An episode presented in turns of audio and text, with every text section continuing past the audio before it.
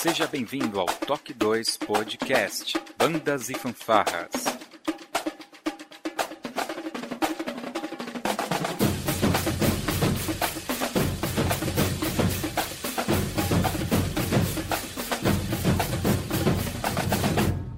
No ritmo da vida, na batida do coração.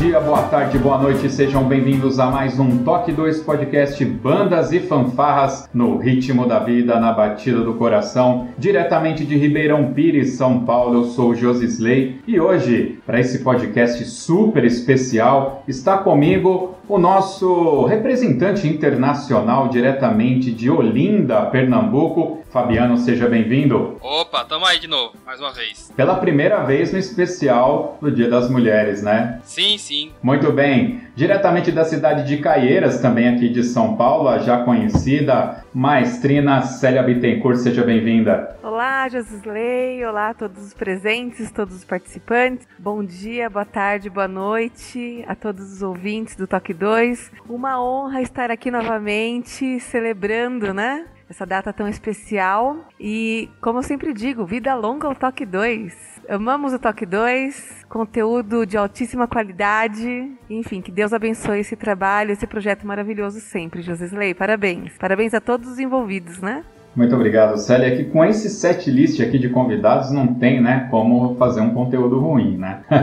Diretamente de Atibaia, São Paulo, está aqui com a gente também a coreógrafa Mariana Farias. Seja bem-vinda, Mariana. Olá, pessoal, meninas e meninos. Bom dia, boa tarde, boa noite para todos os ouvintes também. Sempre uma honra estar entre vocês, mais um ano nesse especial. Muito gostoso de fazer, muito gostoso esse encontro. De uma forma diferente por conta da pandemia, mas nada menos especial do que os outros anos. Muito obrigado. Com certeza. São Paulo está em peso aqui hoje e a dama, né, das bandas sinfônicas, não só de São Paulo, mas no Brasil, maestrina Mônica Jardini, aqui de São Paulo, seja bem-vinda. Olá, bom dia, boa tarde, boa noite. Muito obrigada, Josisley, por mais uma vez poder estar com vocês. É um prazer enorme e uma felicidade, inclusive, né? É bom estar com vocês também, Célia, Vanessa, Mariana, Fabiano. É uma honra, tá? E vocês que estão nos ouvindo, é lógico, né?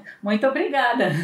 Obrigado a você, Mônica. E hoje, estreando aqui no Toque 2, diretamente de Tremembé, São Paulo, da fanfarra, da Famutri, Vanessa Vialta, seja bem-vinda. Olá, bom dia, boa tarde, boa noite. Eu estou extremamente feliz com esse convite. Fiquei surpresa, mas assim, muito feliz. Obrigada, é uma oportunidade incrível estar aqui em plena pandemia, num momento tão difícil para nós de bandas e fanfarras e poder estar perto assim de pessoas tão maravilhosas como vocês e ter esses ouvintes lindos que a gente ama o Toque 2 e é isso mesmo, Célia, vida longa ao Toque 2. Obrigada, Josisley, pelo convite de coração. Muito obrigado Obrigado, Vanessa. Fica aqui o registro que o maestro Felipe Sangalli, infelizmente, não pôde estar aqui com a gente, né? Ele acabou tendo a, a Covid, está se recuperando, tá tudo bem com ele, mas ainda não dava para gravar. E o Wellington Castro, lá de Pindoretama, importante dizer isso, que está trabalhando, olha só, em plena pandemia, deve estar tá lá computando, né? Que é o que o compositor faz, ele computa. Então ele não pôde estar aqui hoje, nesse dia que é um dia de festa, 5 anos de Toque 2, 8 de março, Dia da Mulher, e nós vamos conversar um pouco sobre isso logo depois da nossa vírgula sonora.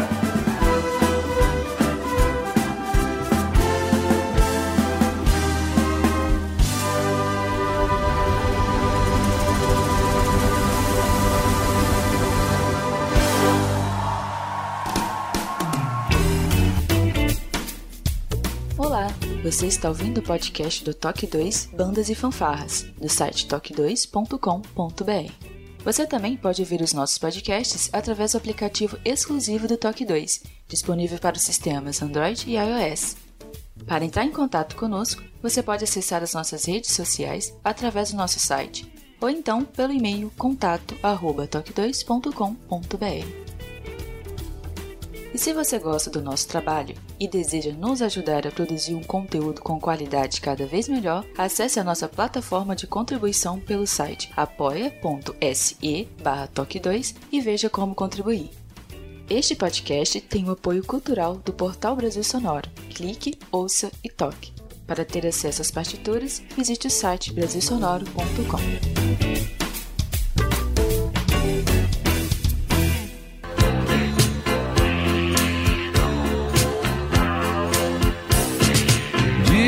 que a mulher é o sexo frágil,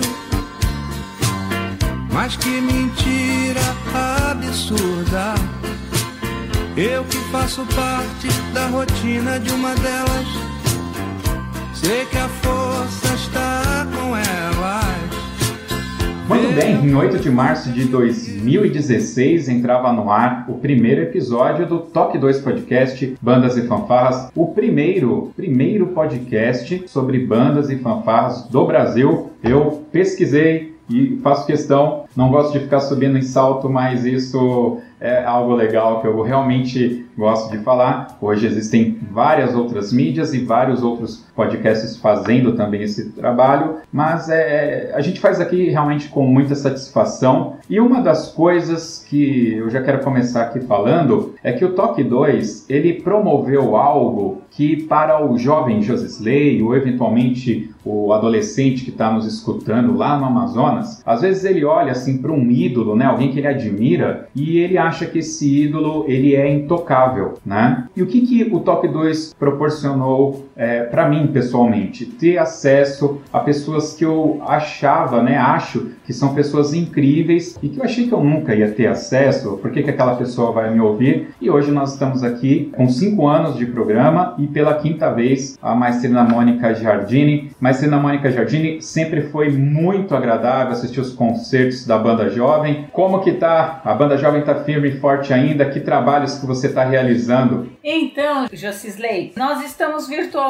tentando fazer alguns concertos, né? Fizemos uh, uma gravação no ano passado, cada um na sua casa, e um concerto no final do ano que infelizmente eu não pude reger. Uh, acabei convidando o Marcos Sadal Shirakawa para poder reger no meu lugar, por causa da Covid, né? E agora a gente vai tentar fazer um concerto na Sala São Paulo no dia 2 de maio. Tomara que eu consiga ir, né? Se pelo menos meu marido for vacinado, isso já vai ajudar bastante, porque é muito perigoso a gente estar tá se expondo, expondo a casa da gente, né? E tenho assim esperança de que a gente possa voltar logo. Tô tentando fazer um programa legal, nós vamos fazer um concerto de videogames e só música de videogames, mas só 40 minutos, então eu tô cortando o programa que a gente tinha feito de uma hora para poder no presencial não ficar muito comprido, né? Eu acho que é um momento ainda que, graças a Deus, que ela está continuando. A banda Sinfônica Paulista está um pouco parada. Quem sabe em agosto a gente possa voltar. E atualmente também eu estou trabalhando com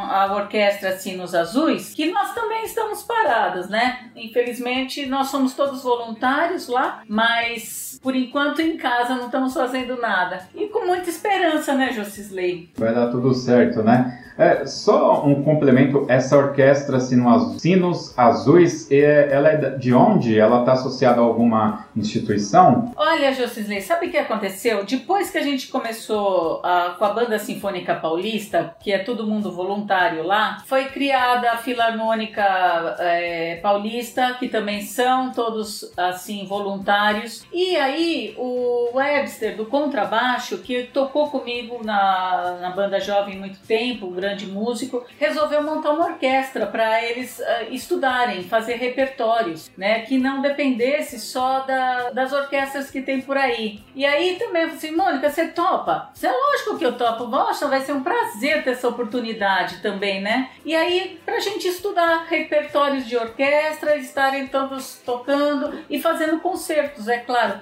Mas também somos todos voluntários. para mim foi uma alegria, sabe? Que pelo menos tem pessoas querendo fazer música, independente de querer ganhar dinheiro. É óbvio que todo mundo precisa, músico precisa ter a, a profissão reconhecida. A gente vive disso, né? Mas no momento que, que nós estamos passando, eu acho que é importante a gente estar presente. E eu estou muito feliz. Bacana, muito bom saber que a maestrina está aí a todo vapor. E nesses caminhos, né, o Fabiano, a gente estava falando aqui em off sobre a passagem que ele teve por Caieiras. É, é, eu acho que a nova geração não sabe disso, mas teve uma época que nós da banda de Mauá fizemos um intercâmbio com o pessoal de Caieiras, né? E agora a gente está aqui sentado batendo um papo com a maestrina Célia Bittencourt, que tem um, teve um grande papel no que eu vou chamar aqui de renascimento da fanfarra de Caieiras, mantendo viva essa chama de uma das fanfarras mais tradicionais do Brasil. E como que está a fanfarra de Caieiras, Célia? Bom, vamos lá. É, o projeto Deus está tá em pé, é, com ótimas perspectivas né, dentro da realidade atual. Né? O ano passado realmente foi um ano muito difícil, né? um ano de muitos desafios, muitos aprendizados. Eu acho que essas coisas que acontecem, né, vêm sempre para nos ensinar alguma coisa. Então, por mais que a gente volte de alguma forma a uma normalidade, eu acho que a gente vai voltar uh, com mais conteúdo, com mais bagagem, com mais visão assim das coisas que podem ser feitas. É, então, eu acho isso que vai acabar ampliando nossa visão. É, algumas coisas que muitas vezes éramos resistentes, por exemplo, de fazer um encontro como esse de hoje de forma virtual, muitas vezes eu fico imaginando, né? Antes de tudo isso, a gente se prendia ao presencial. E muitas vezes acabava inviabilizando participações, por exemplo, como do Fabiano. E agora estamos com ele aqui, como você já disse, né? Do próprio Wellington, que faz parte também da equipe. Por enquanto não está aqui, mas enfim, vai que chegue ainda. E enfim, e mesma coisa em relação às aulas. Tantos alunos que muitas vezes não conseguiam ajustar seus horários para estar presencialmente nas aulas. Repito, mesmo que volte para o normal, né? Normal diferente, mas enfim, eu acho que várias coisas vão poder ser viabilizadas em relação a essa experiência. É, então, como que a gente fez aqui o ano passado, né? A gente realmente não, até outubro, a gente não teve nenhuma atividade presencial. Foi tudo é, remoto, é, da forma que o aluno podia. Então a gente procurou se adequar ao aluno. Então, aluno que podia fazer com Meet, ok. Aluno que podia fazer por ligação de vídeo de WhatsApp, ok. O aluno que era só por meio de mensagens do WhatsApp, manda vídeo, retorna vídeo, ok. Enfim, a gente procurou de todas as formas. E mesmo assim, nos deparamos com vários obstáculos. É, a gente pensa né, que a tecnologia é uma coisa assim que já está aí na mão de todo mundo mas é uma ilusão total, assim, né? Muita criançada, assim, com sem internet em casa, que às vezes tinha que subir no telhado, não sei aonde, para pegar a internet, né? Estamos falando de Grande São Paulo. Estamos falando de Grande São Paulo. Então imagina aí em outros lugares, né? Dificuldade. É, crianças mais novas, né? Que dependem do aparelho dos pais, em especial. Alguns maiorzinhos ainda têm, às vezes, né? Seu próprio aparelho. É, enfim, então isso. Então eu fico imaginando, né? Realmente, veja bem, a gente está falando do ensino de artes Fico imaginando a escola, o pessoal que está inserido aí efetivamente na escola, Vanessa, né? Está inserida na escola. Senhor Jesus, vocês são heróis. Vocês são pessoas que mereciam, assim, vários troféus, não sei, né? Porque realmente é, é, muito difícil, né? Mas enfim, graças a Deus conseguimos atingir aí uma maioria e a partir de outubro a gente retomou as atividades presenciais por meio de aulas individuais. Bem aos poucos, assim, realmente procuramos elaborar junto com os professores, junto com profissionais da área de saúde, um protocolo, né? Seguindo também as orientações aí do, do governo, né? É, adequamos a sede e tudo mais e atualmente estamos ainda dessa forma atividades individuais e no máximo assim dois três alunos de percussão ou de dança que conseguem fazer as atividades de máscara. Porque sopros aqui na nossa sede não temos condições de ter mais pessoas do que o aluno que o professor no, no ambiente. É, conseguimos agora autorização junto à nova secretária da Educação de utilizar a escola aqui ao lado, Joaquim Osório, né, voltar a utilizar a escola. Então a gente está tomando um fôlego aí, respirando, para com muita calma, muita tranquilidade, retornar com atividades em pequenos grupos, envolvendo o pessoal de sopros, mas daí usando os espaços abertos aqui da escola. Bom, fora isso, enfim, né, essa questão da, da angústia né, de ainda estar tendo que, que estar dessa forma, né, não poder retomar amplamente as atividades, ao mesmo tempo feliz por estarmos aqui bem, é, com saúde, conseguindo superar esses obstáculos, né? Mas ao mesmo tempo feliz, exato, né? E ao mesmo tempo feliz com outras coisas também que a gente conquistou, né? Essa questão da Lei Aldir Blanc, que nós conseguimos aprovar alguns projetos no município, no estado, vários artistas aqui no, no município que não estavam acostumados a participar de editais participaram e foram contemplados, várias corporações no estado e no Brasil todo participando, tendo acesso a esse recurso que são merecedores, né? Essa coisa linda, eu tô muito feliz com isso tudo, né? Com esse acesso, com essa participação, enfim, isso tá me deixando assim, ah, louca de felicidade. Um grande momento, né, que o, o Toque 2 me proporcionou isso, tá? Eu fui convidado para ser locutor num campeonato em Nazaré Paulista, né? Então é, é o que a internet também acabou propiciando, né, para as bandas e fanfarras, a gente criar essa, essa rede de comunicação. Mas antes disso mesmo, eu já tinha tido a oportunidade de conhecer uma figura fantástica do meio da coreografia, que é a Mariana Farias. E aí, Mariana, você tá lá em Nazaré ainda? Tá na fama? Estamos, estou na fama, estou em Nazaré. Estamos parados, assim, Nazaré ainda tá parado, não voltou. A fama, é, nós estamos retornando o presencial, retornamos o presencial essa semana com os alunos. Tínhamos já retornado é, o presencial com os professores em janeiro, né? Então a gente fez um preparo e agora a gente está retornando com os alunos na, no projeto sede, né? Que, que, são os cursos e as aulas que acontecem dentro da sede da Fama. E se Deus quiser, no próximo mês a gente está se organizando para retornar com os alunos nas escolas. Mas assim, tudo dentro dos protocolos exigidos, uma redução enorme de alunos. Então a gente teve que se reestruturar na parte pedagógica, na parte de planejamento todo de trabalho para conseguir atender esse momento, né? E atender os alunos também. É um momento delicado, ainda se encontra muito perigoso para todos, é, um, é um, uma situação de risco para todo mundo ainda, embora a vacina já esteja aí, né? Mas são determinados grupos só que estão sendo vacinados e não é o grupo nem que a gente atende e nem o nosso grupo, né? De professores ou educadores, enfim. Então a gente acaba ficando ainda exposto a tudo isso. Claro que é de uma forma é, segura, que eu acho que quando cada um faz a sua parte, né? Nesse momento, a gente acaba tendo um pouco mais de resguardo resguardo, mas é um momento bem delicado, um momento bem de atenção ainda, né? A gente não pode brincar, a gente tá vendo a doença aí se espalhando cada dia mais, mas estamos na luta. E Nazaré, se Deus quiser, acho que nas próximas semanas também retorna com alunos.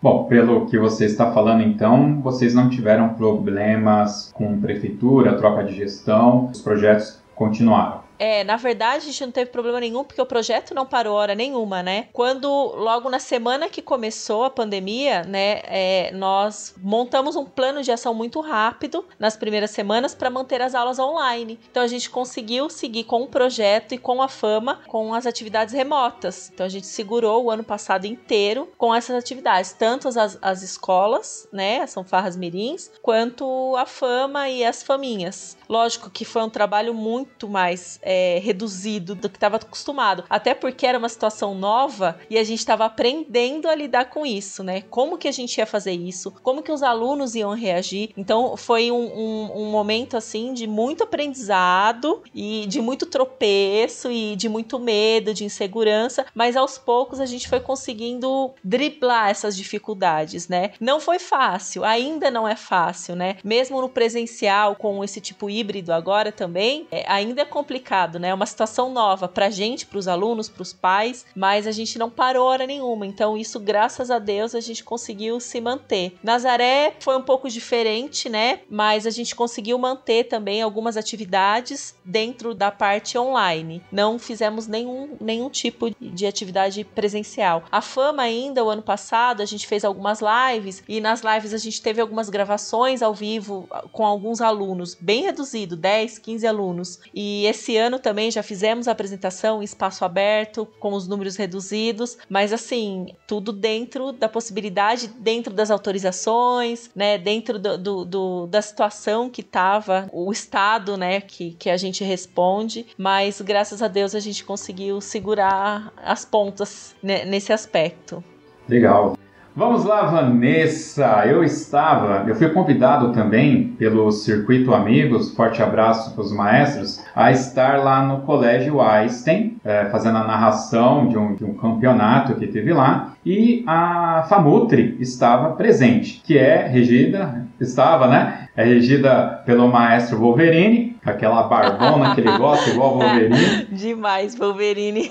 E lá eu pude, eu cheguei pro maestro para falar para ele o quanto foi bonita a apresentação, graficamente falando. E aí ele chamou a Vanessa e falou: Vanessa, aqui ó, tá falando bem do teu trabalho e foi um prazer conhecer a Vanessa lá. E eu não tô brincando, foi um trabalho muito, muito bem feito, bonito. Assim, quero bis, foi bem legal. Nossa, fico até emocionada.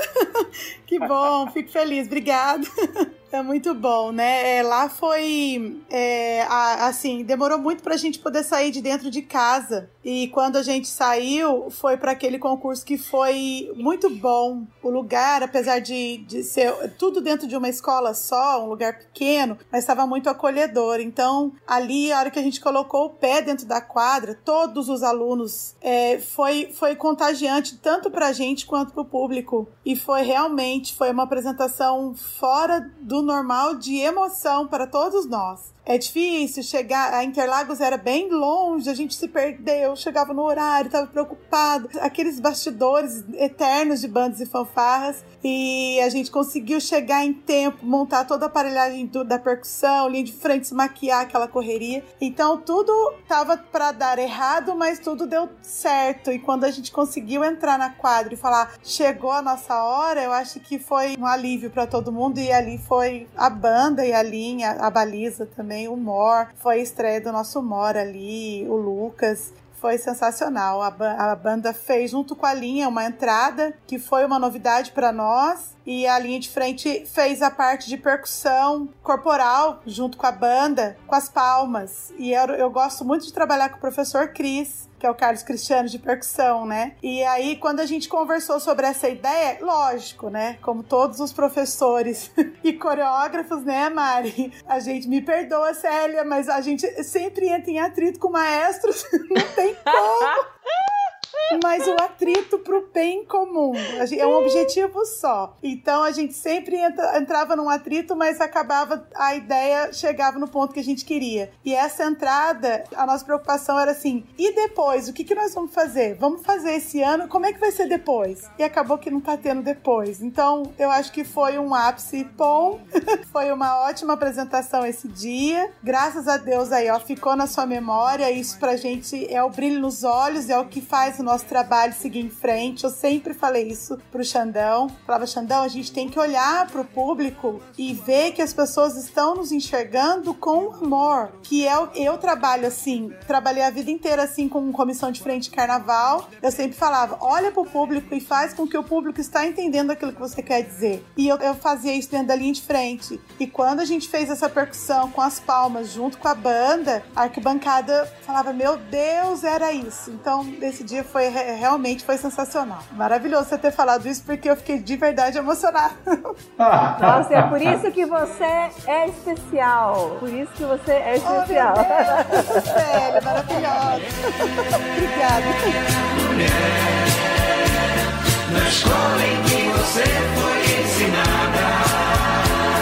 Jamais tirei um 10. Sou forte, mas não chego aos seus pés.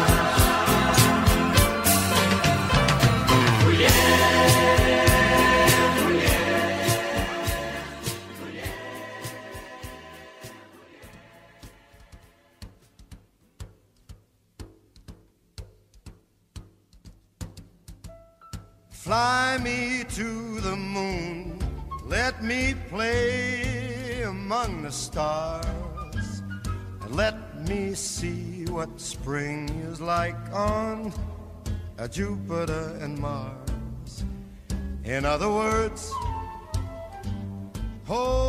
E Vanessa, beleza, você saiu daquele campeonato, né, revigorado, foi uma coisa muito bacana, muito bonito de verdade. Uma coisa tão simples, né, que são palmas, já deu todo um brilho, então foi de coração mesmo, sabe? Quando é, é legal, é, é, é bacana você ir lá e, e, dar os parabéns, né? É arte. E aí veio 2020, como que foi para vocês em Tremembé? Vocês conseguiram manter aulas, enfim, como que foi? Então, a gente teve esse concurso do Einstein e logo depois teve Joanópolis, que também foi sensacional. É, lá foi maravilhoso. E ali já parecia uma despedida, mas a gente não sabia. Aí, enfim, vieram as férias e a gente retomou o trabalho em fevereiro. Normal, como acho que assim como acho que todos, né? É, com o mesmo prefeito, tudo, então tava tudo vida normal. Em março veio a pandemia e nós já tínhamos sido. A gente acabou sendo avisado que o nosso salário seria cortado ali, no início da pandemia já. Em 17 de março, o pagamento já era para abril, né? A gente ia trabalhar março para receber em abril. E quando foi próximo do pagamento, olha, pessoal, não vai ter pagamento e, e é isso. Só isso que a gente soube. E a gente ficou sem chão. A verdade é essa. Mas é aquela história, a gente ama o que a gente faz, então vamos lá, vamos tentar manter o contato com os alunos, vamos ver o que dá para fazer com a linha de frente, com a banda. Mas aí não podia ir na cidade. Eu não moro em Tremembé, eu moro em Taubaté. Então eu ia até Tremembé, assim como outros professores também. Alguns são de lá, outros não. E aí a gente não podia mais ir na cidade porque tava todo mundo trancado dentro de casa. E aí os recursos foram acabando, aquilo que a gente fala, tem aluno que não tem celular, tem aluno que não tem internet. E realmente a pandemia, a pandemia veio que se perdeu todo mundo.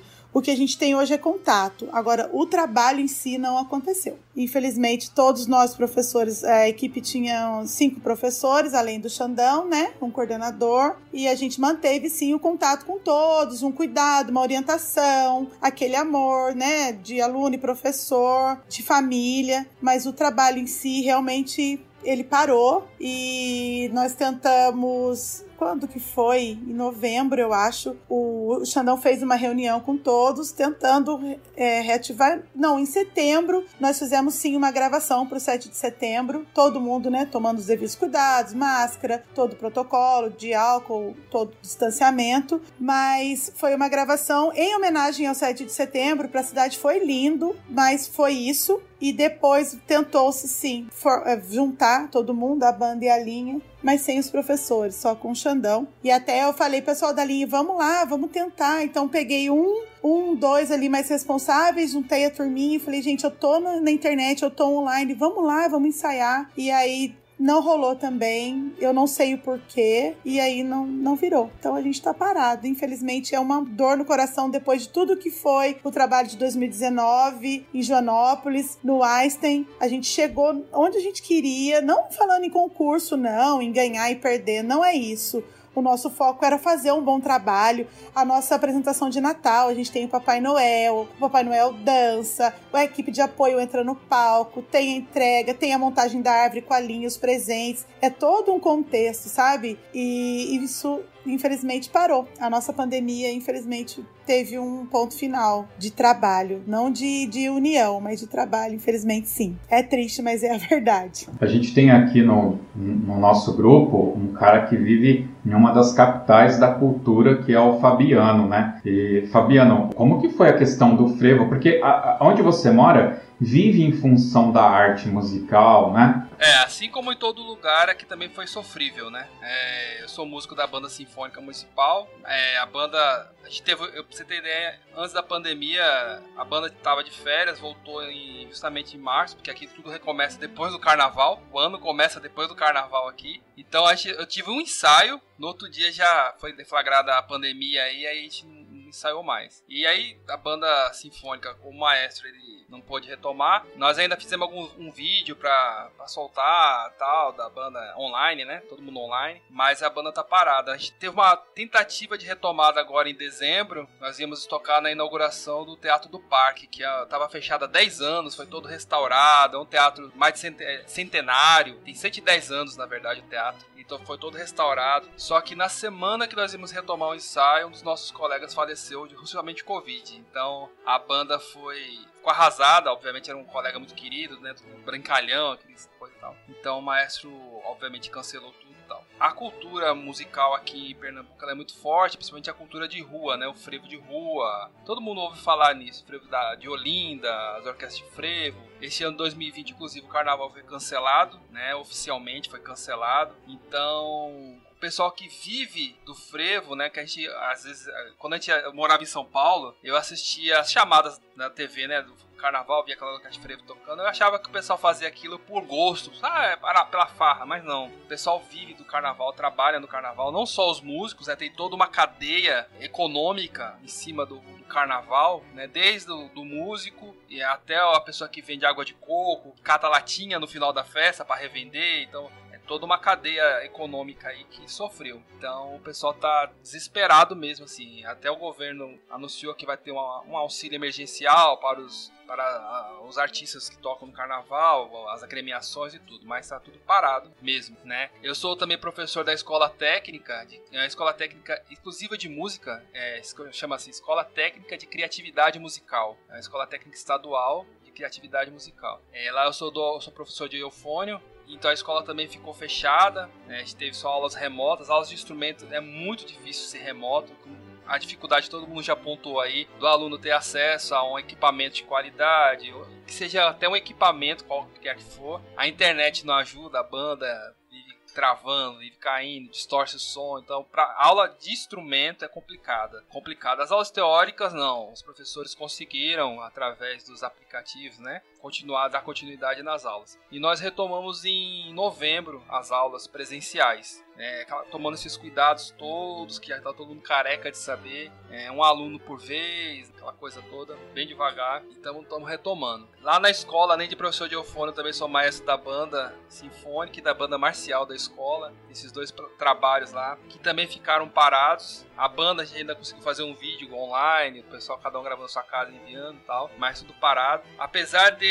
de que em Recife, ano passado, é, o governo, em Pernambuco na verdade, né, teve uma Copa de Banda bandas, mas nós não decidimos não participar, obviamente por causa de todos os motivos óbvios, né? É, não nos sentimos seguros, é, os alunos é, não tínhamos local adequado para fazer um ensaio aberto. A escola onde a gente dá aula fica naquele cartão postal que é a Rua da Aurora, em Pernambuco, então não, a, a, escola não tem quadra, não tem espaço aberto, então não dava para a gente fazer os ensaios, organizar. Primeiro que eles, eles anunciaram que a Copa ia acontecer daqui a 15 dias, então, mas você imagina você organizar uma banda com repertório, com fardamento, com tudo que, que tem uma banda em 15 dias é impossível. Claro que sempre tem alguém que se dispõe aí, vai faz do jeito deles, como eles acham que deve ser, mas eu não quis, eu falei assim, eu não vou arriscar a segurança e a saúde dos alunos da banda por causa de uma premiação, um troféu, uma premiação em dinheiro que seja, não importa o valor, né? Eu acho que não é legal.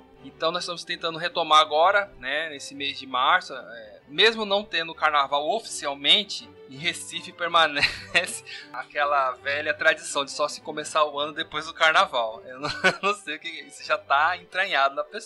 Eu, como não sou daqui, eu fico agoniado, né? Como é, sou agoniado, eu quero fazer as coisas, eu quero. Em outras épocas antes da pandemia, eu quero ensaiar, eu quero trabalhar, eu quero, né, produzir e não pode, você tá travado você marca ensaio, ninguém vai, porque tá todo mundo tocando carnaval, tá ensaiando, tá fazendo prévia carnavalesca, tá gravando, tá. E, e, realmente não acontece nada antes do carnaval. E esse ano, mesmo não tendo carnaval, oficialmente falando, mas o pessoal tá nesse clima ainda de carnaval. Então não, não acontece nada culturalmente falando, assim, não acontece nada a não ser carnaval em Pernambuco nessa época. Então nós estamos retomando os trabalhos com, com as bandas agora, depois do carnaval, começo de março. Ô, Fabiana, você também quer demais, né? Você tá querendo quebrar muita coisa assim ao mesmo tempo, né? Já não tá tendo carnaval, é, né? Agora você quer que o pessoal comece as coisas antes do, do carnaval que não vai ter, você tá querendo demais. Não né? dá, né, É pra misturar é. tudo assim. Não dá, é uma coisa ou outra. É, mas eu acho que o ano só vai começar no ano que vem, então, porque se não vai ter carnaval, só, não, só em fevereiro do ano que vem É. começa o ano, né? É, então, o, o ano novo só vai começar no próximo carnaval.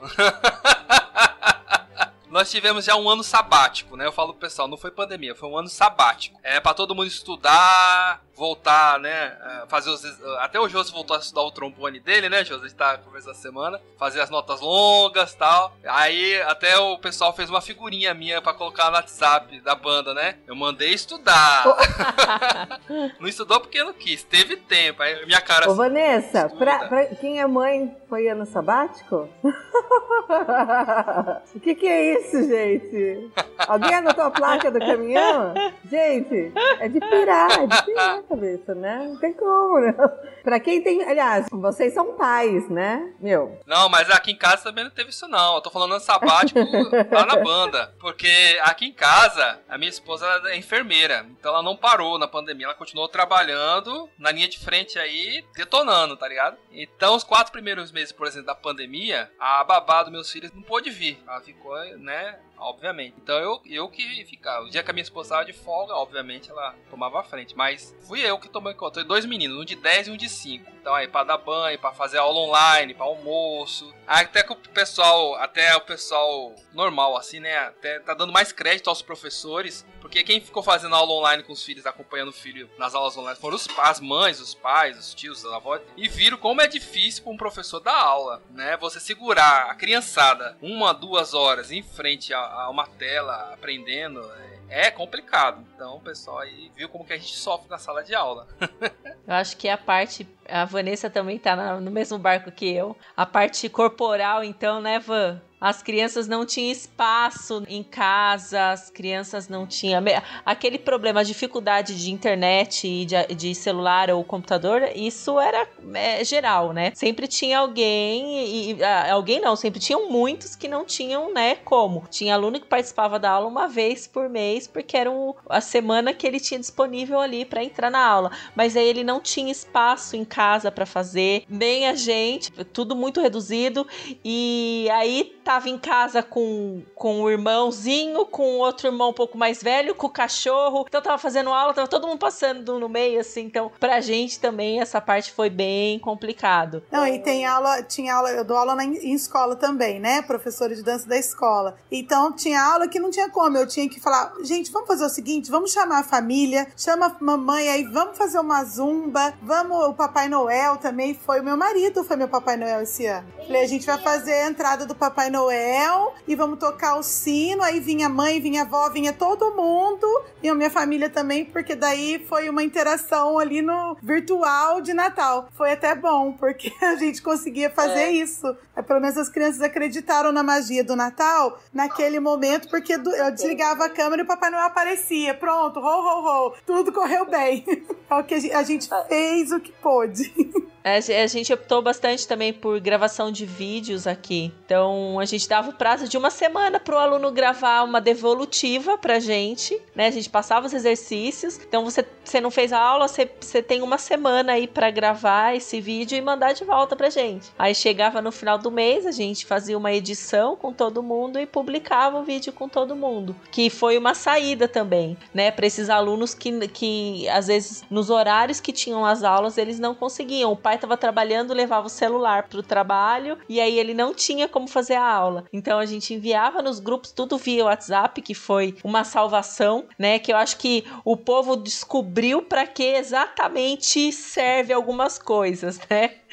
Então começou a valer, fazer valer um, uso é, é, correto, né, de algumas coisas. E o WhatsApp foi um deles, que ajudou muito. E aí, por outro lado, a gente tem aqui muitas escolas em áreas rurais. E não tinha condições. E então a gente teve uma- bem umas quatro, cinco escolas que, que era impossível o contato. Se a gente tinha 50 alunos, a gente tinha dois, três que a gente conseguia ter contato, os outros nós não tínhamos. Então essa parte foi bem bem complicada. E aí vem aquele lado, eu imagino a escola regular, né? Se a gente tá falando de arte, imagina a escola regular que não é diferente. É, esses alunos também não tiveram acesso à escola, não tiveram nada, né, durante todo esse ano, por falta de estrutura mesmo. A evasão escolar foi muito grande. Sim. Eu tava dando aula de teoria, tô dando aula de teoria, assumindo a, a turma do professor que ficou doente, né? E matriculado tinha em torno de 20, 25 alunos. Presentes, dois estavam cursando. Até a coordenadora pedagógica falou: não se assuste, porque só dois sobreviveram à pandemia, assim, continuaram nas aulas, né? Frequentes, fazendo os exercícios, em contato. Teve aluno que vendeu instrumento, ó, não vou mais fazer nada, vendeu instrumento, tal, tal, tal. Então é muito complicado, ainda está sendo, né? Você sabe que eu uh, tava dando aula, bastante aulas de regência, né? Pela Alfa Cursos, tudo isso. Aí passamos a fazer online. Realmente, mesmo uh, nesses cursos de pós-graduação, teve uma evasão muito grande. Muita gente desistiu e dar aula de regência pelo computador não tem nada a ver, sabe? Não funciona nada a mão. Você faz isso aqui, meu, isso não tem nada a ver com o braço. A, a imagem não tem nada a ver com o que você está regendo. Acaba virando mais uma aula teórica do que propriamente reger. Você pede para o aluno fazer tal coisa, o braço não tem nada a ver, sai do, da imagem. É, não, não dá certo. Foi muito difícil para trabalhar a regência também. Aqui em Atibaia a gente virou, todo mundo aqui virou aluno da, da Alfa, viu, Mônica? Os meninos fizeram a regência e a gente tá fazendo dança agora na, na Alfa. E realmente eles transformaram tudo em remoto. O nosso curso até tinha agora as últimas aulas presenciais, mas já foram canceladas. Não vamos conseguir fazer nada presencialmente, só remoto mesmo. Eu tentei fazer o meu melhor, assim, de trabalhar muitas coisas de gestos e explicar os gestos, as, as coisas importantes. Mas corrigir, não dá. Não dá pra você ver o que tá acontecendo. É, e aí eu me coloco como aluna também, que nas partes práticas que a gente fez, não tinha espaço suficiente aqui em casa. E aí você faz as coisas de acordo com a, com a disponibilidade que você tem. Então eu tive o, o meu momento de um lado da tela e agora, né, eu tenho o meu momento do outro lado da tela também, né, como aluna. Então eu, eu sinto também o que meus alunos sentem. E dos dois lados, né? Como professora não ter espaço e como aluna também não, não ter espaço. É, foi bem complicado. É verdade. Eu não conseguia, por exemplo, eu tenho uma parede para trás e eu não conseguia pôr a mão para trás. Eu tinha que vir para frente, aí não conseguia mostrar o pé, como tem que pôr o pé. Aí não deu certo. Olha, não foi fácil. Não tá sendo fácil, não. né? Porque eu continuo dando os cursos, mas. Nossa. Eu tive duas situações também. Uma foi ter que terminar a pós em dança no, na, na, na, né, Mari? não é bom, né, amiga? Pós em dança online, o que é isso? E às vezes a professora falava assim: não saia da raia, né, da frente, porque tinha que fazer um contemporâneo. Como? Com qual espaço? E aí, onde eu trabalho, a dona da escola ama fanfarra, graças a Deus. Ela ainda não tem. Mas o que aconteceu? Eu tive que ensaiar 74 balizas dentro da minha sala. E a minha casa é pequena. Então eu levei para minha casa bastão, bambolê, fita, bola e a minha sala foi desmontada várias vezes porque eu tinha que ensaiar vários vídeos e fazer aula ao vivo e fazer gravação, porque o 7 de setembro tinha que ir ao ar da escola, no caso, porque a FAMUTRI tá parada. E aí é difícil mesmo. Realmente, essa parte de ser aluno da dança nesse mundo de pandemia e de dar a aula. Cada bastão que eu girava era alguma coisa que voava. Eu falava, gente, mamães, desculpa. Como? E teve que fazer drive-thru de, de equipamento para elas poderem ensaiar. E eu pedia desculpa ali no vídeo. Falava, mamães, atenção, mamães, fiquem perto, né? Porque se quebrar alguma coisa, a tia não tem culpa. Como, gente? Olha. É. E aí, fora que, que às vezes a gente saia de frente da câmera e ficava assim, ô, Pro, eu não tô te vendo. É. Pô, e você tá explicando, ô, Pro, eu não tô te vendo. Ô, Pro, eu só tô vendo seu pé. Mas você tá marchando pela direita? Peraí, a tia vai virar. Não, mas o meu pé é direito? Ai, gente, olha. Esse lado espelhado nosso da dança não é muito bom online. Você falou de drive-thru, Vanessa, é uma ocorreu assim também uma coisa muito bacana que aconteceu aqui, é justamente, né, visando é, fortalecer esse aspecto, né, psicológico de vínculos, né, de manter o vínculo, né, entre as pessoas. É, o que a gente fez aqui em Caieiras foi ir até a casa dos alunos, entregar uns mimos, assim, né? Então a gente fez umas quatro entregas, né? A gente fez em meses diferentes. É, e nossa, foi muito, muito bacana. Foi uma experiência muito legal. É, que a gente, né, via realmente a necessidade das pessoas terem esse contato mais estreito, né? E a, e a carência desse afeto, né? E, e, algo legal, assim, que isso me remete é que é, toda essa circunstância acabou fortalecendo mais ainda a nossa equipe. Então, por exemplo, essa ação, esse projeto mesmo, né? Não partiu, por exemplo, de mim, que estou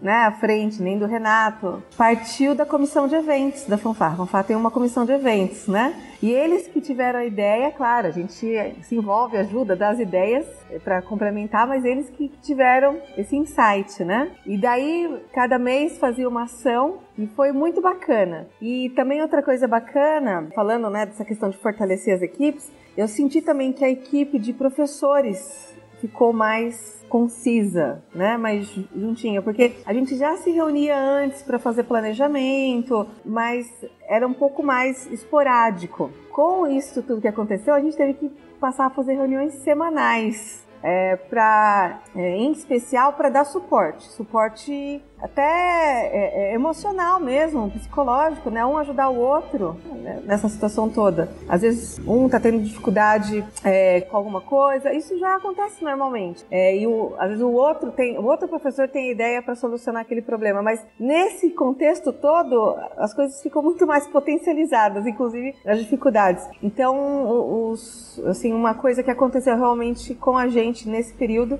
foi essa união assim da, das equipes, né? Né? Ficaram mais concisas, mais trabalhando em conjunto mesmo. Foi, foi uma experiência interessante nesse aspecto. Ô Célia, agora fiquei curiosa. O que, que vocês deram de mimo? Foi. Ai, boa pergunta. Única demais. No, no mês de julho, que foi o primeiro que a gente fez, a gente tem sempre os ensaios, né? É, na normalidade a gente tem os ensaios e tem o kit e tem o lanche, né? O X músico que é entregue nos ensaios. E daí a gente falou: ah, vamos levar um um kit lanche, né? Pra remeter, meu, quem de banda e fanfarra que não, né? Não tem aquela figura do kit lanche, né? Fantástico isso. E daí, conforme foram surgindo as ideias do que ia compor esse kit lanche, a gente, enfim, né? É, pensou num kit de primeiros socorros para amenizar a saudade. Então, por exemplo, o lanche era um suplemento energético. A gente embalou assim bonitinho, né? Era um suplemento energético. O refrigerante caçulinha era um xarope, né? O que mais? Tinha um docinho que era glicose. E a gente pegou uma ampolinha assim que parecia uma seringa, mas chama tubo Falcon. Tubo Falcon. Quem mexe com, com química aí sabe. É tipo uma uma ampola, assim, não sei, com uma tampinha que rosqueia, a gente colocou suco de groselha e colocamos é, etiquetinha falando que era injeção de sangue WW, né? O nosso sangue da fanfarra. Sensacional, Nossa, né? sensacional. Hora, Quanto carinho. Muito bom, muito e daí, bom. Em agosto, como em outubro a fanfarra, em setembro, né? A fanfarra completou 50 anos e a gente fez uma live, né, comemorativa. Então, em agosto, a gente entregou um cupcake com um save the date, né, com a data da live. E no, em setembro a gente entregou uma festa na caixa, que era um bolinho, brigadeiro, uma tacinha, um refrigerante. E daí no Natal. Muito bom, No Natal muito a gente bom. entregou uma caixinha assim, né, com um gorrinho de Papai Noel, um imã, né, com tipo um mosaico assim com a foto de todo mundo, né, que a gente até publicou nas redes sociais, o imã de geladeira, e é, 10 chocolatinhos no pacotinho, para cada chocolate um, um desejo, felicidade, saúde, fé, enfim, essas coisas. Foi, foi bem bonito. Isso foi incrível. Eu também adorei, isso foi incrível. É a nossa comissão de eventos e a nossa diretoria aqui que tudo doido, tem essas ideias malucas. Muito bem, muito bem. Isso foi muito bem pensado. Era um momento que, que era isso mesmo. Precisavam disso.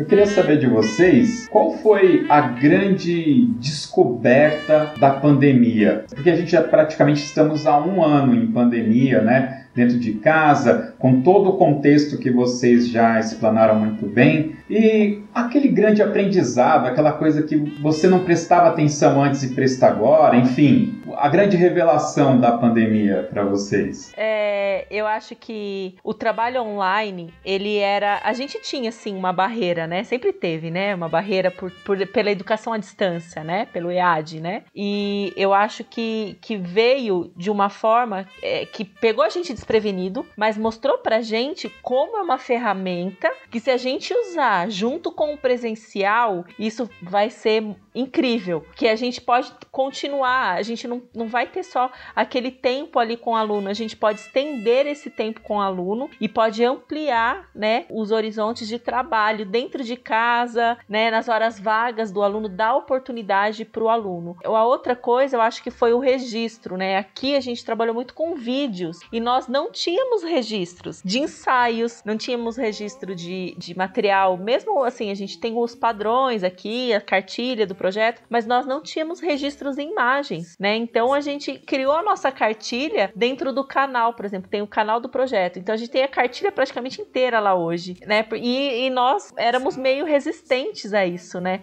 Não tinha imagens, não tinha nada. E aí a gente foi se descobrindo, né? Nessa forma virtual e, e com toda essa tecnologia nesse, nesse trabalho de um a mais, né? Para o presencial. E agora, nesse semi-presencial, né? Nesse presencial, não, não, nesse híbrido e nessa forma de alunos reduzidos, tá aparecendo uma outra coisa. Porque eu peguei meu grupo, eu dividi em dois grupos de, de 25 pessoas. Então, eu tenho uma hora para trabalhar com cada um. E aí no, no, a, a, gente ficou assustado com isso, né? Eu trabalho junto com o Leandro, então a gente ficou bem assustado. Falou, meu Deus, e agora? E foi uma coisa assim foi um boom pra gente, porque o que, que a gente fez? Dividiu idade e dividiu quem entrou primeiro, dos, os mais novos do mais, dos mais velhos, até experiência e idade. E o trabalho fluiu muito mais do que se tivesse as quatro horas de ensaio todo mundo junto. Então, tá, estão aparecendo resultados que,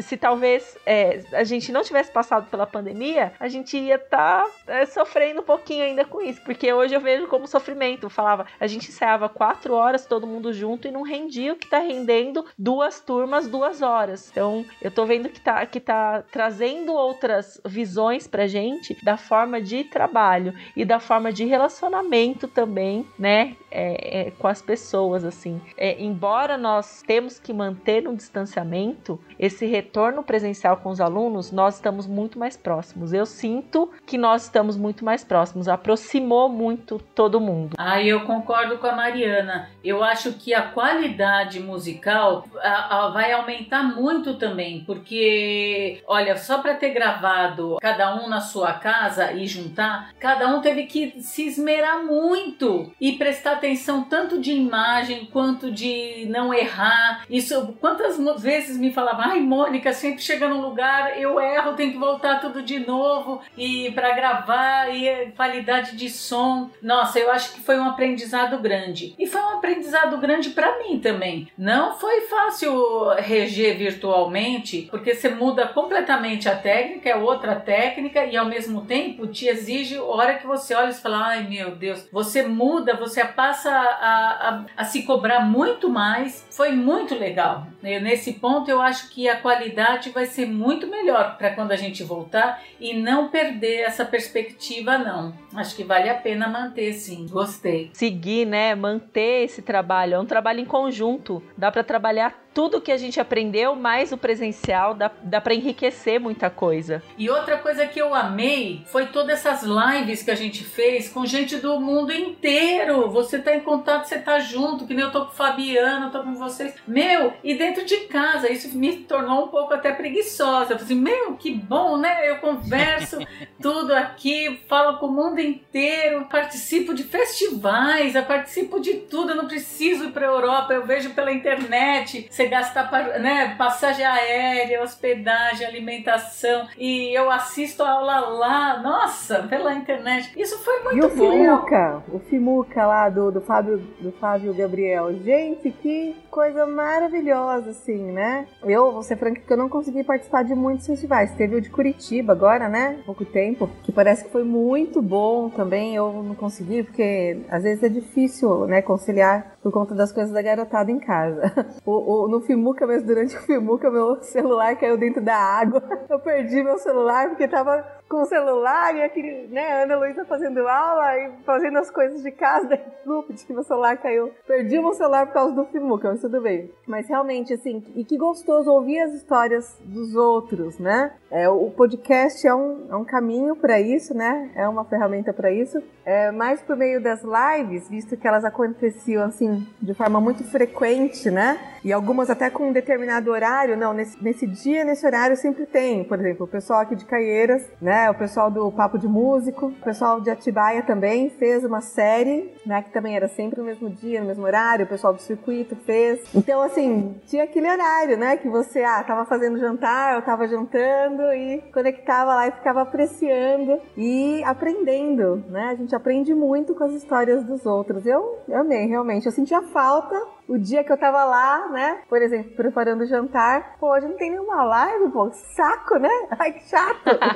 e foi legal porque estreitou muitos laços, aproximou muitas pessoas, né? Assim, você via que nem assim, é, nós fizemos live com o pessoal da Bahia e aí com o pessoal do Sul e assim, é, tava tudo muito próximo, tudo muito junto, mesmo estando muito longe. Era uma coisa que a gente nunca tinha parado para pensar. Nunca, né? A gente não, nunca tinha pensado nisso. E depois virou uma febre, assim, hoje é tudo muito fácil, que nem é, acho que a Célia que falou no começo, né? Esse tipo de reunião, assim. Hoje todo mundo percebeu para que, que serve essas ferramentas e que realmente aproxima, né, todo mundo. Então foi muito bacana. Essa parte de, de, de criar laços e de conhecer todo mundo de uma forma aberta, como foi, também foi um pontaço da, da pandemia. E eu queria aproveitar isso que a Mari tá falando, que é, eu acho que tem a ver com o que eu vou falar. Porque apesar da FAMUTRI ter parado, a gente não teve essa possibilidade de momentos de pandemia com os nossos alunos em aulas, em lives, em nada. E aí a Mariana, ela me convidou, convidou a linha de frente, né, do Linhas em Ação. E ela me proporcionou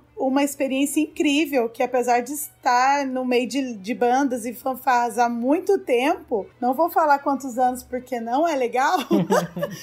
e o pessoal, né, é melhor não, mas assim, ela me Cinco aninhos, amiga, ah, tá bom. Eu sou nova no mundo de bandas e fanfarras, apesar de estar conhecida agora depois de cinco anos de Famutri, deixa cinco anos, tá tudo bem. E eu pude sim ali naquela nas reuniões que a Mariana fazia com a gente, conhecer vários coreógrafos que eu sempre admirei de outros estados e eu tremia. Eu falava, Mário, eu tô morrendo. Lindo e pleno na câmera, mas eu estava tremendo. Isso para mim foi muito importante. Ela me proporcionou isso com o convite que ela fez. E o mais legal de tudo foi que a linha de frente da Falmutra estava assim, parada. Mas o que, que eu fiz? Acionei as minhas calangas e falei, gente, vamos trabalhar.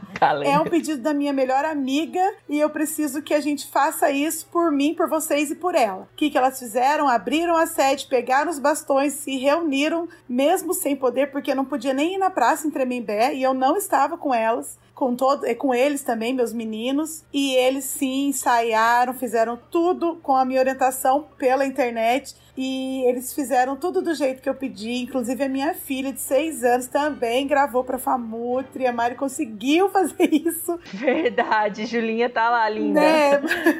Isso para mim foi assim, puxa, até uma aluna minha publicou, olha aí a minha professora salvando a, a minha quarentena. Eu falei, poxa vida, pelo menos isso, esse, mesmo sem estar trabalhando, sem estar nativa com a Famutri, a gente conseguiu, né, Mari, fazer ali em frente se mexer nesse projeto e a gente andou com todo mundo sem estar trabalhando. Foi muito legal, isso para mim foi muito importante na pandemia. Obrigada, amiga, foi muito bom. Legal. Tem uma, uma palavra que eu acho mágica nesse, nesse contexto, de muitas das coisas que vocês falaram, que é a questão da dedicação. Quando a gente está no dia a dia, né, a minha, eu saio de casa muito cedo para ir trabalhar, minha esposa também, deixa minha filha na escola, a gente se encontra à noite e tem que ah, discutir algumas coisas do dia é, e passa. Na pandemia, eu estou dentro de casa trabalhando com a minha filha. Eu tenho que dar atenção para ela. O momento que eu vou tomar café com a minha esposa, né, que a gente está aqui, eu tenho que dar, tem aquela a dedicação que eu quero dizer é, de prestar efetivamente atenção. Né? A pandemia ela trouxe as famílias para perto e falou: bicho,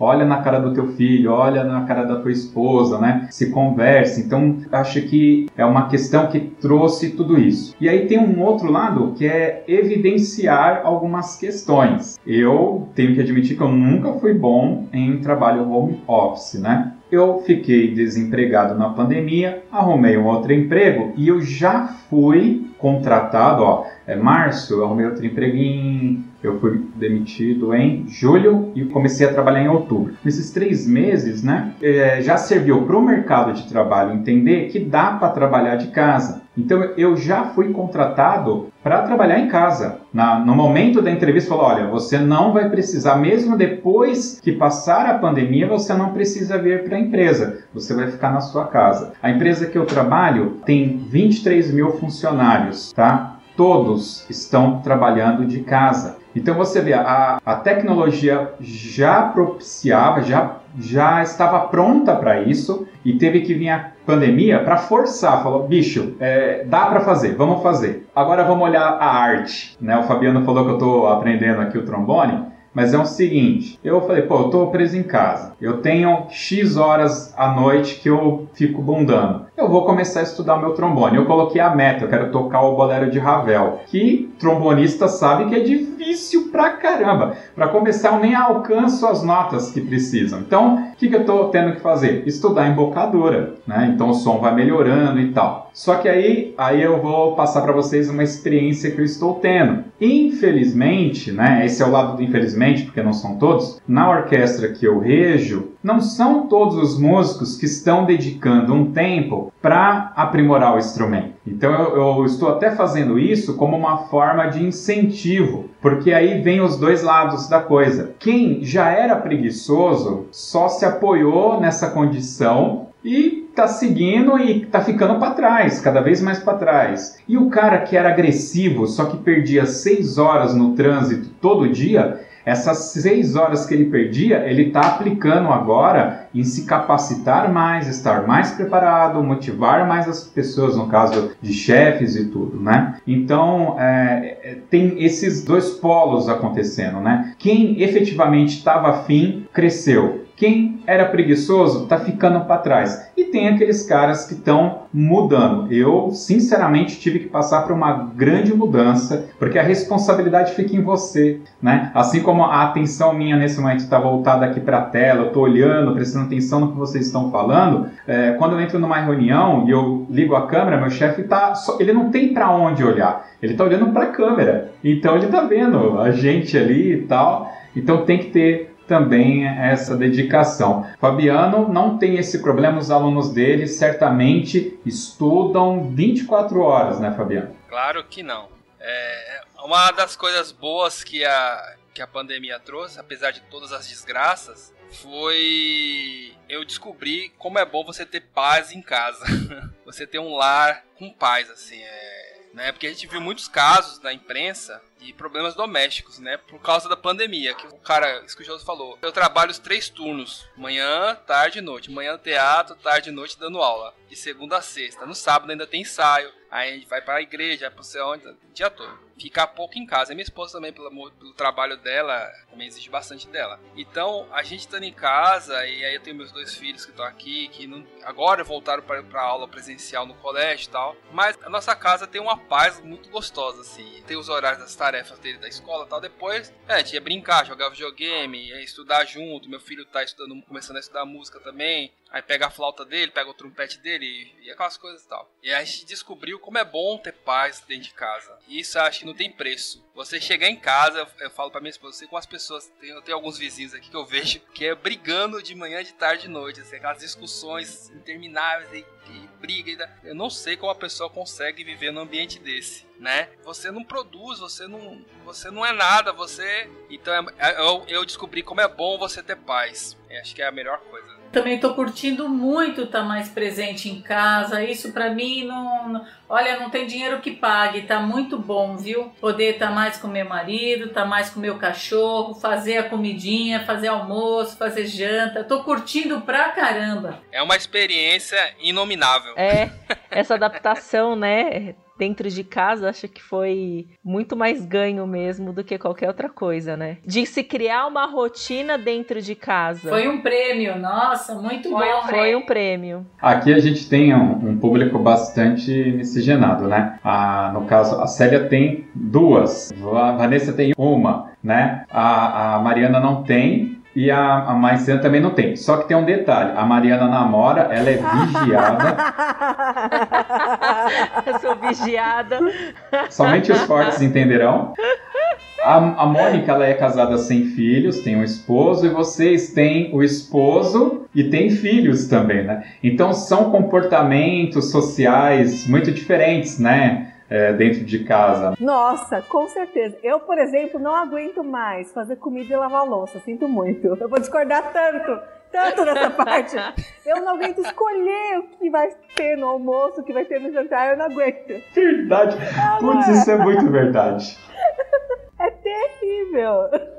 É, eu tive que criar essa rotina também, mas aqui a gente não tem tempo ruim, não. O dia que não dá para cozinhar, a gente se vira no que tem, no que é mais fácil. Então, é, a gente não sofre. Eu não sofri muito com isso, não. Mas no começo, é, é meio que foi assim: você tá em casa, você quer cozinhar, né? Você tá em casa, quer fazer alguma coisa, não quer ficar parada. A, a minha vida, acho que a de todo mundo, não era muito agitada. Eu não ficava na minha casa de jeito nenhum. Eu saía às 8 da manhã e voltava às 10 e meia da noite. Eu não conhecia conhecia a minha casa, eu, eu me imaginava assim, né? Então, quando eu precisei ficar mesmo, você quer fazer alguma coisa, né? Eu, às vezes eu sentava no sofá para assistir televisão, eu, eu, sentia que eu tava errada no que eu tava fazendo. Eu falava, meu Deus, não, eu preciso fazer alguma coisa, não posso ficar assistindo televisão. E aí a gente começa, né, a, a fazer um monte de coisa, assim. Tá foi, vendo? Tá aí a explicação do nosso meio. Porque é muito estranho esse negócio de estar tá em casa sentado vendo televisão ou do domingo tá tranquilo, num sábado, dia de ensaio. Assim? É, e eu ainda tenho um agravante assim. que o meu marido não é do mundo de bandas e fanfarras, ele trabalha em fábrica. Então, para ele também é difícil essa, essa correria de concurso, de apresentação, de ensaio. Para o nosso meio, dentro de, somos nós três, né? Ele, eu e a Júlia. E estar em casa, dia de semana à noite, nossa, a Júlia, quando eu colocava o uniforme da Famutra, ela falava: Você vai trabalhar de novo? Então, ela tem um ano que, ela, que eu não vejo a carinha dela a hora que eu tô indo trabalhar 6 horas da tarde para voltar 10 horas da noite. Isso tá sendo bom. Agora vamos ver se retornar como vai ser isso. Vai ser um pouco é. difícil. Até agora a gente mudar, trocar a rotina de novo. Então, é, vai é ser verdade, uma nova é. adaptação, um novo normal que a gente não sabe como vai ser, com os filhos, com os namorados e maridos. Olha. Nossa, eu viajava muito, dava aula todo fim de semana, né, por Alfa Cursos, aí é sábado e domingo sempre longe. Ai, nossa, eu vou sentir falta se eu tiver que. É, eu tava lembrando agora, hoje, por exemplo, era pra eu estar sem celular, trancada num hotel lá em São Paulo no carnaval, desde quarta-feira. E o desespero é não falar com a minha filha. Então eu tenho uma hora pra usar o celular, eu pus, né, pedia pra ligar porque eu precisava falar com ela para devolver o celular de novo. Essa era uma época difícil para mim. E e o primeiro carnaval que eu tô aqui com eles em casa. Nem fala. Hoje é, é um dia triste para todo mundo. Para quem vive carnaval, para quem ama carnaval. Desde a hora que eu, eu, eu, dei aula hoje até às 5, na hora que eu tava saindo na sede, o outro professor que tava comigo, ele falou assim: E aí, que hora que a gente vai pro AMB? Eu falei: Não brinca, não. E aí ele começou a brincar: Ih, o tempo tá ruim, tá chovendo. Nossa, a gente tá totalmente perdido. E aí a gente tem um grupo e tá todo mundo lá desnorteado. Porque acho que nos últimos 7, 8 anos da minha vida eu tava no AMB uma hora dessa. Aliás, atrasou. Há três, quatro dias atrás eu já tava, né? Nossa, tá muito estranho, muito estranho. Não sei vocês aí o que, que vocês acham. feira eu fui guardar minha mala falando: esse ano a gente não vai trabalhar. Eu tá, já estaria trancada, confinada no hotel estudando que nem uma louca que eu amo, mas agora não, vamos descansar esse ano. é, e, e, é engraçado que, assim, acho que pra Vanessa também e para as pessoas que eu tô falando, o carnaval pra gente é desfile de escola de samba. Acabou o desfile, acaba o carnaval. A gente senta no sofá e fica só assistindo pela televisão. É, não é essa coisa de pular e bloco e fazer tudo, não. É escola de samba.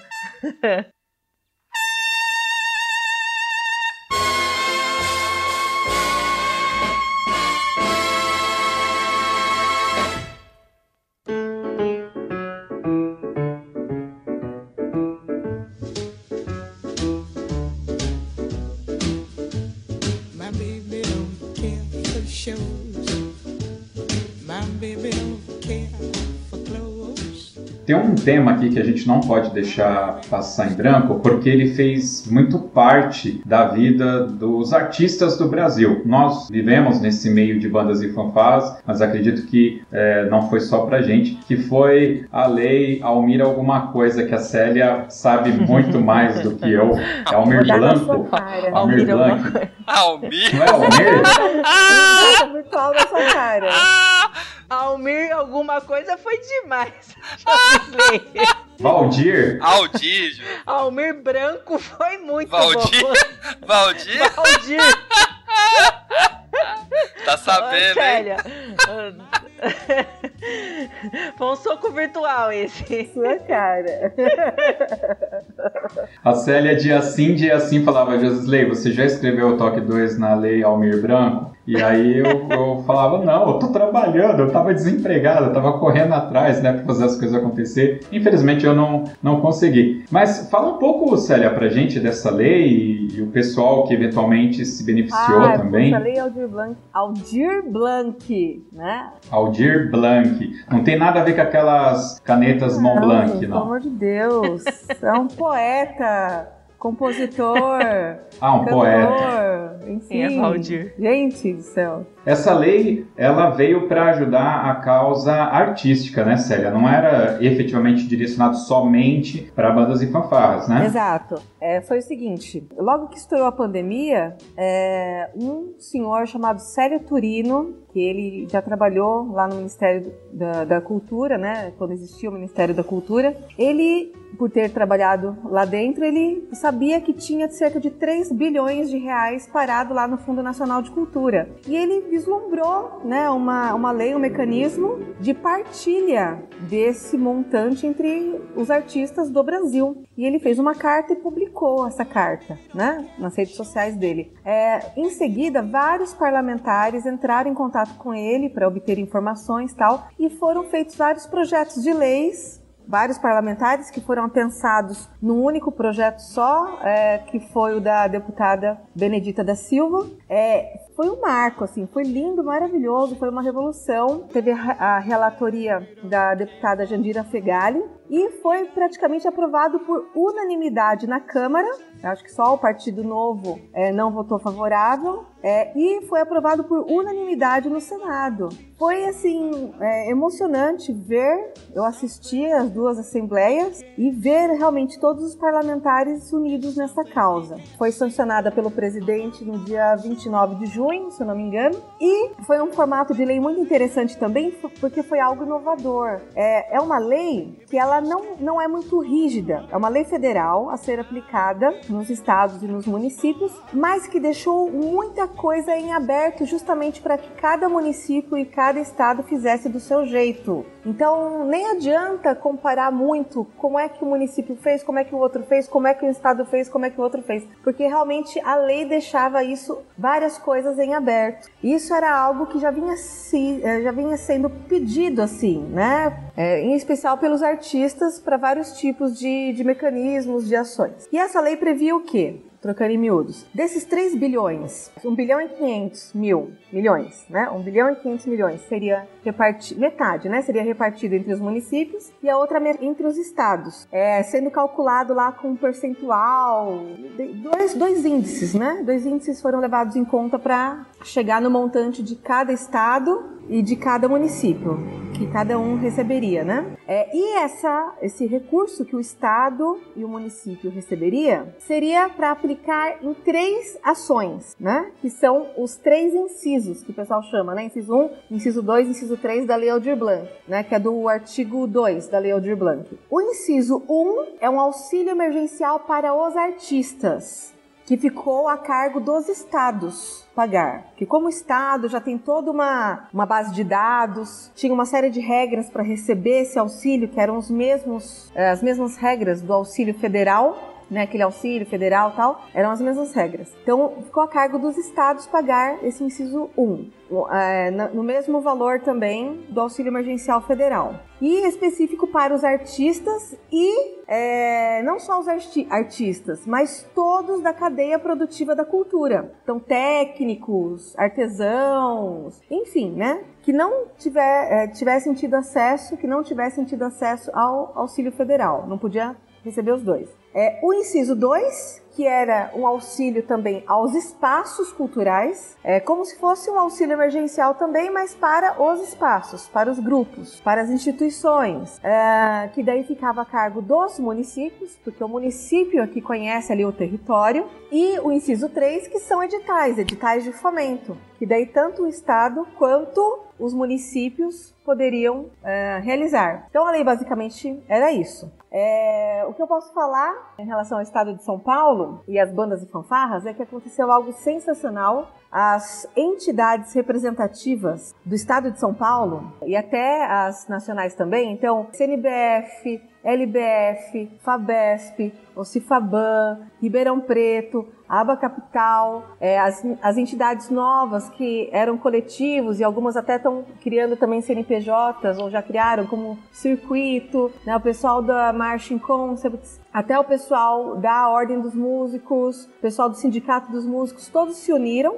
porque o Estado de São Paulo, assim que teve essa perspectiva do Estado lançar editais da Lei Aldir Blanc, ele lançou uma consulta pública de quais editais que os artistas queriam que fosse lançado. Então, esse povo todo que eu falei, das entidades e coletivos relacionados a fanfarras e bandas, se uniram e formataram um modelo único de edital, uma proposta, né, um modelo né, de edital. E cada entidade mobilizou os seus associados, as corporações vinculadas a eles, para mandar é, essa proposta de edital por meio dessa consulta pública. Por baixo, assim, eu presumo que foram uns 70, 80 envios, né, de corporações, entidades e tal. E eu sei que o estado de São Paulo recebeu 272 propostas, se eu não me engano. Foi esse o número, alguma coisa assim. Ou seja, um quarto mais ou menos foi só de banda e fanfarra. Eles tiveram que lançar um edital específico para banda e fanfarra. E eles, inclusive, eles fizeram, na verdade, um, que é o edital 53, que tinha o 53A, que era para orquestras e grupos sinfônicos, e o 53B, que era para bandas e fanfarras. E vários se inscreveram. O interessante é que acabou sobrando recurso no estado por conta do inciso 1, visto que vários artistas já tinham conseguido o auxílio emergencial federal, sobrou recurso do inciso 1. Sobrou recurso também de alguns municípios que não conseguiram publicar os seus editais, então retornou o recurso para o Estado. E com isso o Estado de São Paulo conseguiu contemplar inclusive os suplentes, porque tinha um número limitado de vagas. É, mas com a sobra de recursos, todos os suplentes puderam ser contemplados. E isso foi lindo. Pessoas que não, corporações, pessoas que não tinham esse costume de escrever projetos, de serem contemplados com esses recursos, foram contemplados e, nossa, isso é uma coisa que me orgulha. Sabe aquele negócio, igual você fala, um marco histórico, né? O Toque 2 é o primeiro podcast de bandas e fanfarras do Brasil, né? Esse movimento da Lei Aldir Blanc como um todo. E esse movimento que houve entre as fanfarras e bandas para o envio do edital e o envio dos projetos é algo que eu me orgulho muito de ter presenciado. Isso é legal porque ele, ele quebra um paradigma. Já há muito tempo eu sei, Célia, que você vai atrás, né, se especializou bastante nessa questão de leis de incentivos, editais e tudo. Você já ajudou eu escrever um, um projeto né, cultural também. Então eu sei que você já há muito tempo faz isso daí. E a gente, aqui no Top 2, tem por vários programas, eu já critiquei mesmo é, as bandas por não irem atrás é, disso. Na confraria, eu lembro que no início a gente sempre falava, aliás, a confraria Top 2, ela apareceu por causa de leis de incentivo, que a gente queria trocar ideia, que teve lá um, um edital eu sempre fui contra ter um grupo de WhatsApp e acabei criando esse para falar do edital e aí acabou ficando a confraria. Então surgiu a, partir disso. E aí, você vai lembrar, o edital que eu me inscrevi, né, você, Caeiras foi contemplado, é, foram poucas bandas inscritas. Eu lembro que eu falei bastante, pô, pouquíssimas bandas, porque é, a gente esperava que como era para a banda, o volume realmente fosse grande. Então você vê que agora com essa informação que você está passando, que teve mais de 80 envios, né, num, num 270 média, né, um quarto foi o pessoal de bandas, então o pessoal de bandas entendendo que precisa. As leis de incentivos não foi essa só que foi um momento emergencial. As leis sempre estão lá, mas a gente precisa ir lá e pegar esse espaço para a gente também, né? Isso que eu falei, olha só a importância. É, isso que eu falei dos 80 nem era o envio do projeto, era o envio do modelo. Olha, Estado, é, a gente propõe que você realize este modelo de edital. E isso é muito importante, essa articulação. É, tem uma mulher política aqui da nossa região, que é a Sandra Santana, que ela fala participar para mudar, é o slogan dela. É, participar para mudar. Não adianta nada você ficar reclamando, falando que isso e aquilo não acontece, se você não se torna o protagonista da história. Você tem que ser o protagonista da história. Então, é, o fato da gente ter se articulado, trabalhado em conjunto, elaborado um modelo de edital e proposto isso para o governo em massa, articulados em massa, isso obriga ele a fazer. A gente está falando, olha, estamos aqui e queremos isso, né? Que se cumpra, que se faça, porque se você não cumprir, você estará descartando um quarto, né, da, da, da amostragem que você teve.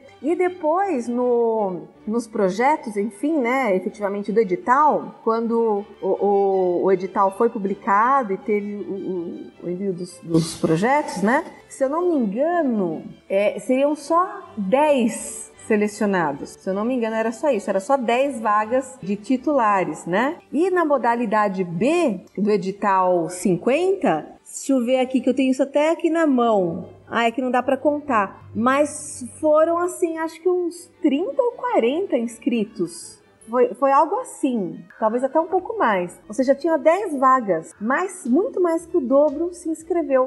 E foi isso que não aconteceu naquele outro edital lá do PROAC, que você mencionou, né? Que, que tinha 20 vagas, né? Sim. Acho que era. E acho que tinha, não tinha 20 projetos inscritos, né? E acabou a verba se perdendo por aí, né? Mais ou menos isso. É, eu vejo assim que às vezes é, o nosso meio é, é mais ou menos assim. As pessoas falam que não são ouvidas, mas aí na hora que colocam o microfone lá para elas irem gritar, é, são poucos que, que vão até lá ou que tem como como ir até lá, né? Porque não se preparam para isso, não buscam isso. E isso acaba meio que é, enfraquecendo um pouco, né, pra gente. Pra quem busca, enfraquece, porque parece que a gente tá sozinho. Deixar uma verba dessa ou deixar uma coisa dessa escapar das nossas mãos, né, no país que a gente vive, que se a gente não correr atrás das coisas pro nosso meio a gente não tem nada, é, é até triste de ver, né, até decepcionante. O que acontece isso. no nosso meio é que, assim, às vezes o pessoal, me parece, não se acha é, merecedor,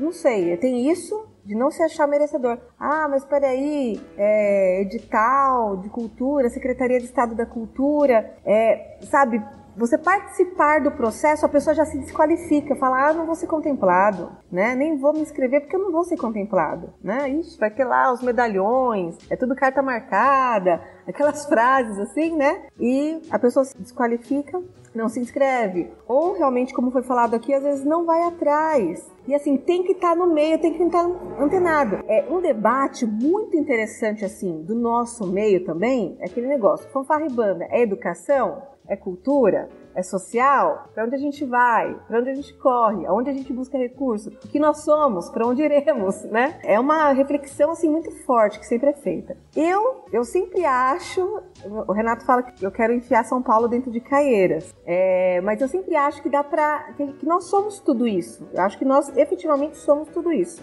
Eu acho que não precisa abrir mão de nada, de nenhum dos aspectos. E se nós somos, por exemplo, cultura, a gente tem que estar inserido no meio político de cultura, mas do político que eu falo, não política de balcão, de você ir lá, né? Tudo bem, às vezes faz parte, às vezes você tem, tem que ir lá, fazer um H com o secretário, com o deputado, mas o movimento em massa você está lá junto, participando das tomadas de decisão, sabendo o que está sendo feito, se unindo com o pessoal do circo, com o pessoal do teatro, com o pessoal de outros tipos de grupos musicais, eu acho que a gente ganha muito mais com isso. A Lei Aldir Blanc provou isso tão forte, mas provou tão forte isso que a gente nunca pode, a gente nunca pode deixar isso de lado. Você tem que ser politizado, tem que entender os processos, né? Tem que ler, principalmente, né? Tá, tá lá escrito. A gente tem que ir atrás e, e se informar, né? Então, valeu, Valdir Branco, pela sua ajuda aí.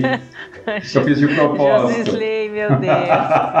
Ô, seu Valdir, foi mal. Desculpa, obrigado. Foi mal.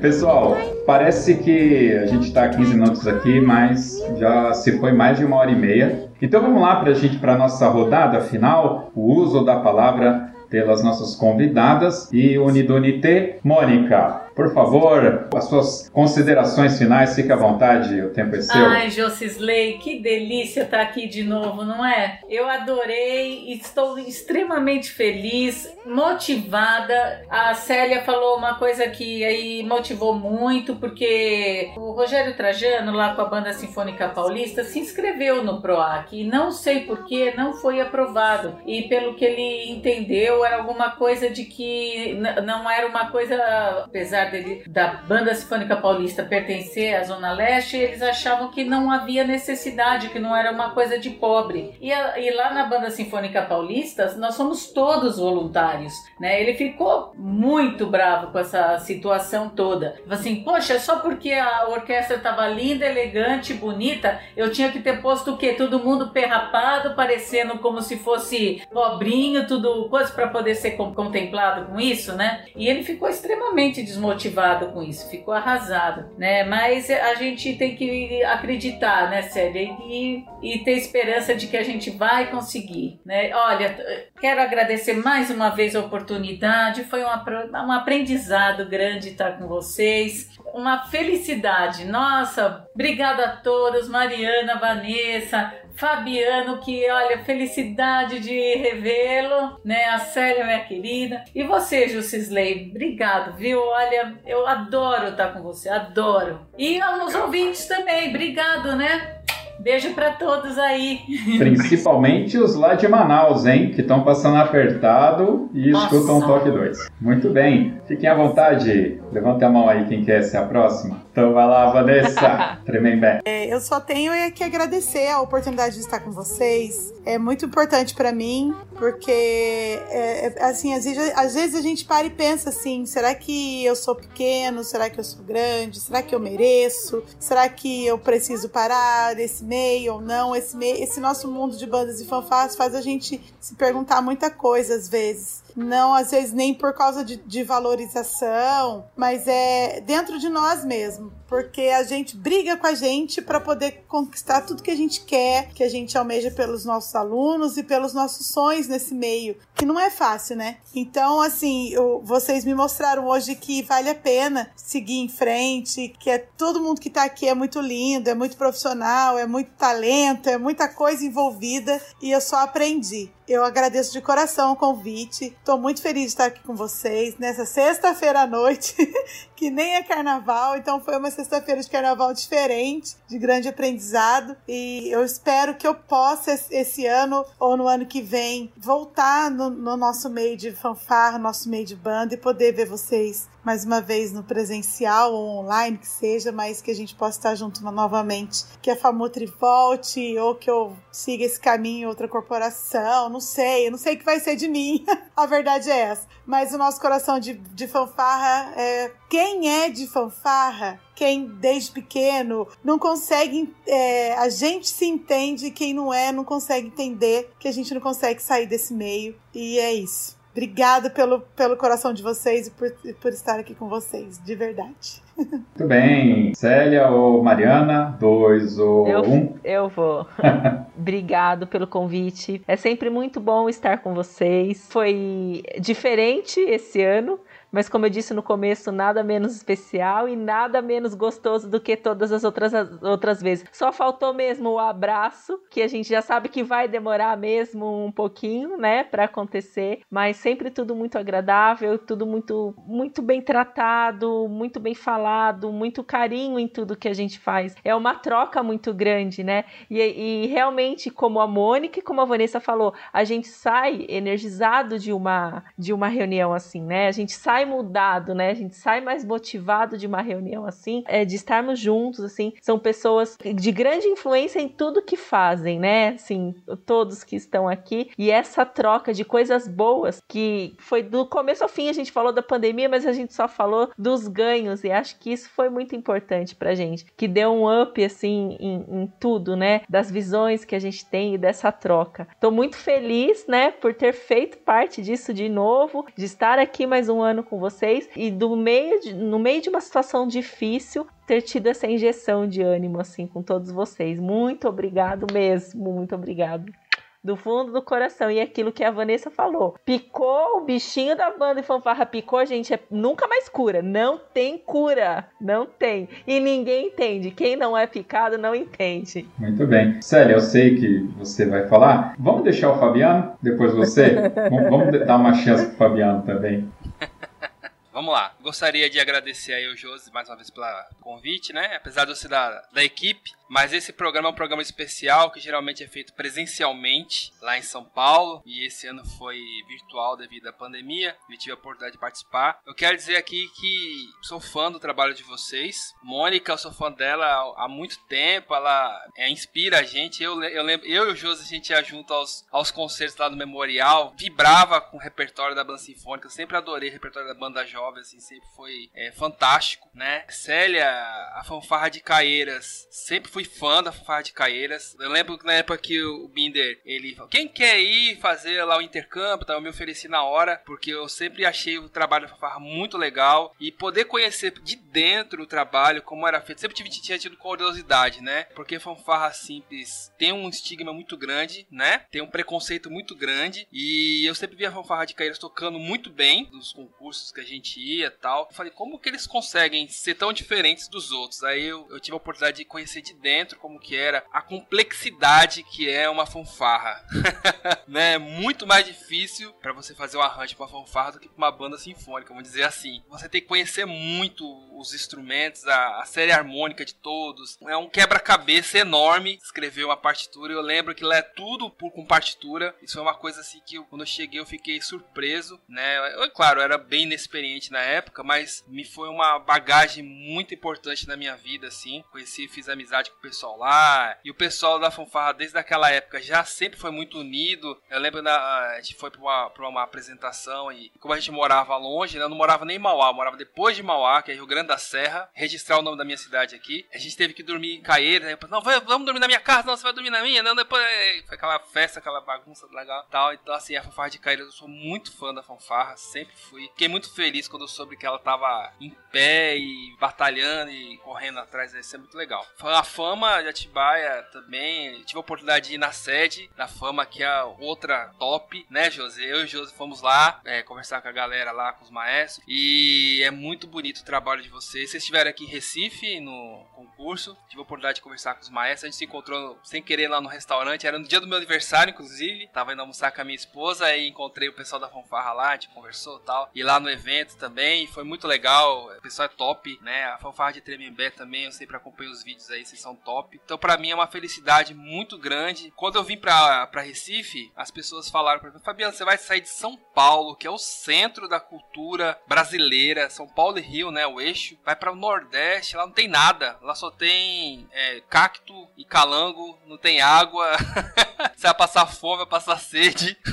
o pessoal falava isso pra mim, eu, não gente, peraí, que é isso, né, não. E quando eu cheguei aqui eu vi que era a cultura aqui é fantástica. Né? Eu tive a oportunidade, eu tô aqui há 18 anos já, e aí eu conheci vários trabalhos fantásticos. É, o bichinho da fanfarra que vocês falaram da banda já tinha me picado há muito tempo. É, e quando eu cheguei aqui, eu fui convidado para ser jurado no concurso de bandas, que era bem tradicional aqui. E eu fiquei assim, tive duas sensações na hora. A primeira de alegria, de ver que aqui também era, tinha banda marcial, o pessoal era esforçado, corria atrás e tal. E fiquei preocupado porque eu vi algumas corporações com muito talento, muito talento, que tem muita gente talentosa, mas que algumas não tinham é, direcionamento, né? E aí eu conversando com os amigos meus, eles falaram: Não, Fabiano, vamos participar, vamos entrar nesse meio aí. Eu, relutante, mas eu fui para ajudar e acabei participando e tô até hoje aí regendo banda e, e, né? E eu fico muito feliz porque aqui também tem banda marcial, o pessoal gosta de trabalhar. As fanfarras, infelizmente, aqui estão se acabando pelo custo custo, né, da fanfarra que é muito alto, por isso que eu sou fã da, de Caeiras. O custo de uma fanfarra é mais, mais alto do que o de uma banda marcial. E também a complexidade, como eu falei, mas aqui também tem. E, e hoje com online, com essa possibilidade no online, a gente está perto, mesmo estando longe, né? Então eu fico sabendo de tudo que acontece em São Paulo. A gente conversa com maestros de todo o Brasil através do Toque 2, até de outros países, a gente já conversou, como compositores que a gente é fã, né? Robert Smith, por exemplo, né, Josi? É, a gente conversou com ele e a gente gente fica assim, poxa, como que é legal esse canal aqui nos aproxima, né? Quem, quem me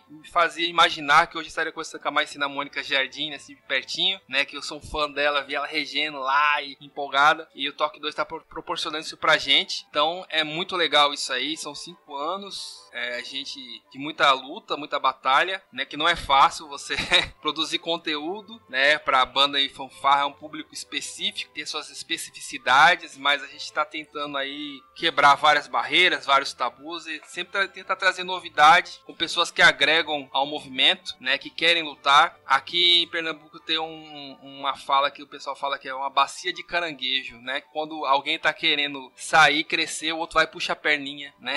Esse meio tem muito disso também. E a gente vem lutando para quebrar isso aí, para mudar, para se unir, como aconteceu em São Paulo, em Recife. Infelizmente não aconteceu esse movimento. Eu não tive notícia de nenhuma banda marcial que conseguiu o auxílio do Aldir Blanc, da Lei Aldir Blanc, infelizmente. Possa ter até acontecido alguém ter tido, mas eu não tive conhecimento. Mas assim, a gente está lutando para unir as bandas, né, de todo o Brasil aí no movimento. Nós somos muito fortes. Se nós nos unirmos, somos mais fortes do que sozinhos. Então, muito obrigado a todas vocês. Vocês são guerreiras e são importantíssimas para nós. Valeu, obrigado. Célia, a Brienne das bandas e fanfarras. Só quem assistiu a série vai pegar a referência. Eu até hoje não assisti, por que me pareça. Ai, é, gratidão total tal, né? Como eu falei, né? É, que bacana, né? Que o Toque 2 continua aí firme e forte, produzindo um conteúdo maravilhoso. Dá, dá orgulho demais, né? De ouvir né, os programas, saber né, que outros vieram também, outras pessoas vieram se envolvendo aí também nesse universo de, de podcasts por meio de fanfarras e bandas aí, puxados, capitaneados aí pelo Toque 2. Muito bom. Que gostosura tá entre pessoas tão pra frente, tão alto astral, tão abençoadas, né? Na alegria de viver, na alegria de se entregar para esse mundo das artes, né? Da música, da dança. É, pessoas que produzem, pessoas que trabalham assim com uma dedicação, com um amor tão grande, né? Então é só, só alegria, só gratidão mesmo de estar aqui hoje. Eu tenho uma reclamação a fazer, que é o chocolate, né? Que esse ano não teve chocolate, Josisley. Isso é eu pensei que ia ter, pensei que ia chegar aqui. Mas eu vou, eu vou lançar uma hashtag. Ô, Josley, vou salvar você dessa. Uma hashtag pra Célia. Queremos mimos. Queremos mimos de Caeiras. A gente queremos mimos toque 2, mas é, é, é, é, a Célia. Depois do que ela falou, a gente quer os mimos Tem que dela. trazer aqui em Recife, viu? Nossa senhora. Agora, né, olha só, quem fala, né, escuta também.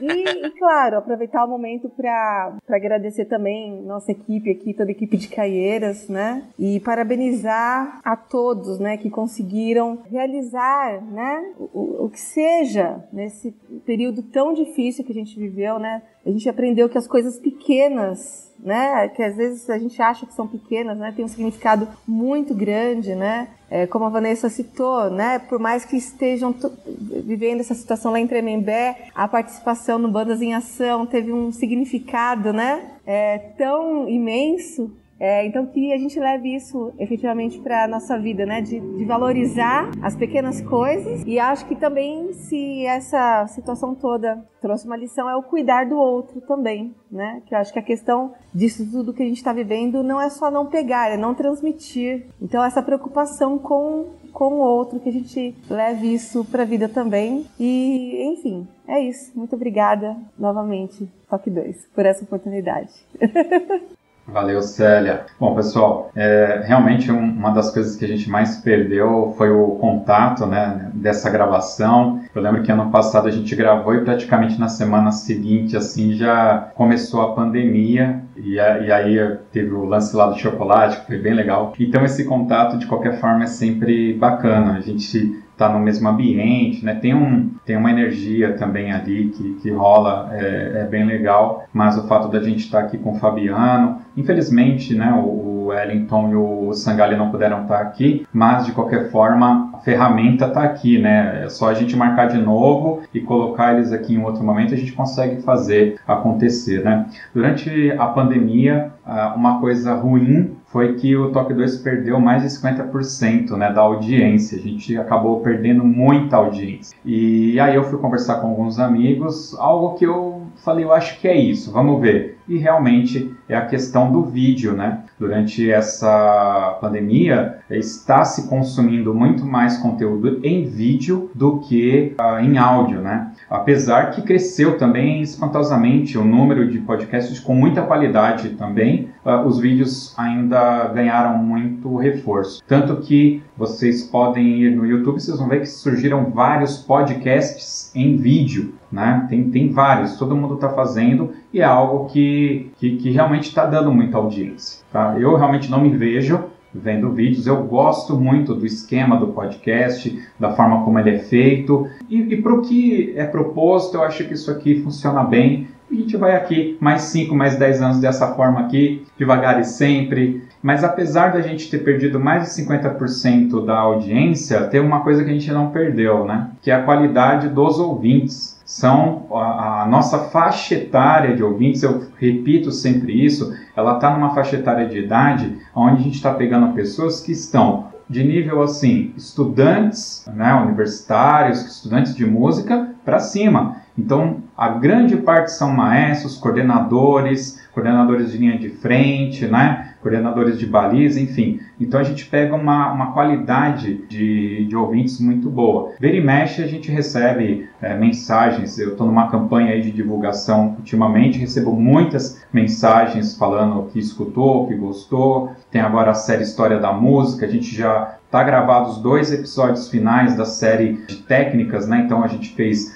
é, categorias técnicas. Fanfarra simples, fanfarra com pisto, banda marcial e vai sair, que está gravado inclusive com a Mônica Giardini, o de banda sinfônica, e com o maestro Marco Antônio, Marquinhos do, do Noé, o de orquestra. Tá gravado já, é que a gente entrou aqui na gravação das mulheres, né? Esse, esses primeiros três meses do ano sempre tem essa movimentação. O fato do Toque Deus fazer aniversário em, em 8 de março, eu gosto também de repetir muito isso, porque a nossa sociedade está num momento de mudança, então colocar o dia 8 de março é representativo para mim pessoalmente e força a gente a dar o espaço para mais pessoas, né, para as mulheres estarem falando. E uma coisa que a gente fez ano passado, que foi muito legal, foi também fazer a série de podcasts com o público trans, que deu muita audiência, a gente foi muito bem recebido, eu pedi autorização para fazer algumas perguntas mais inconvenientes e eles, elas acabaram aceitando também e a gente manteve o contato. Até hoje eu ainda converso com elas. É bacana dizer também que em nenhum momento eu precisei perguntar qual é o seu nome. Né? O nome dela é aquele nome, né? não, não precisava, enfim. O Toque 2, nesses cinco anos, ele proporcionou para a gente muito aprendizado de convivência social, dá, dá aquela agulhada para a gente prestar atenção em algumas coisas.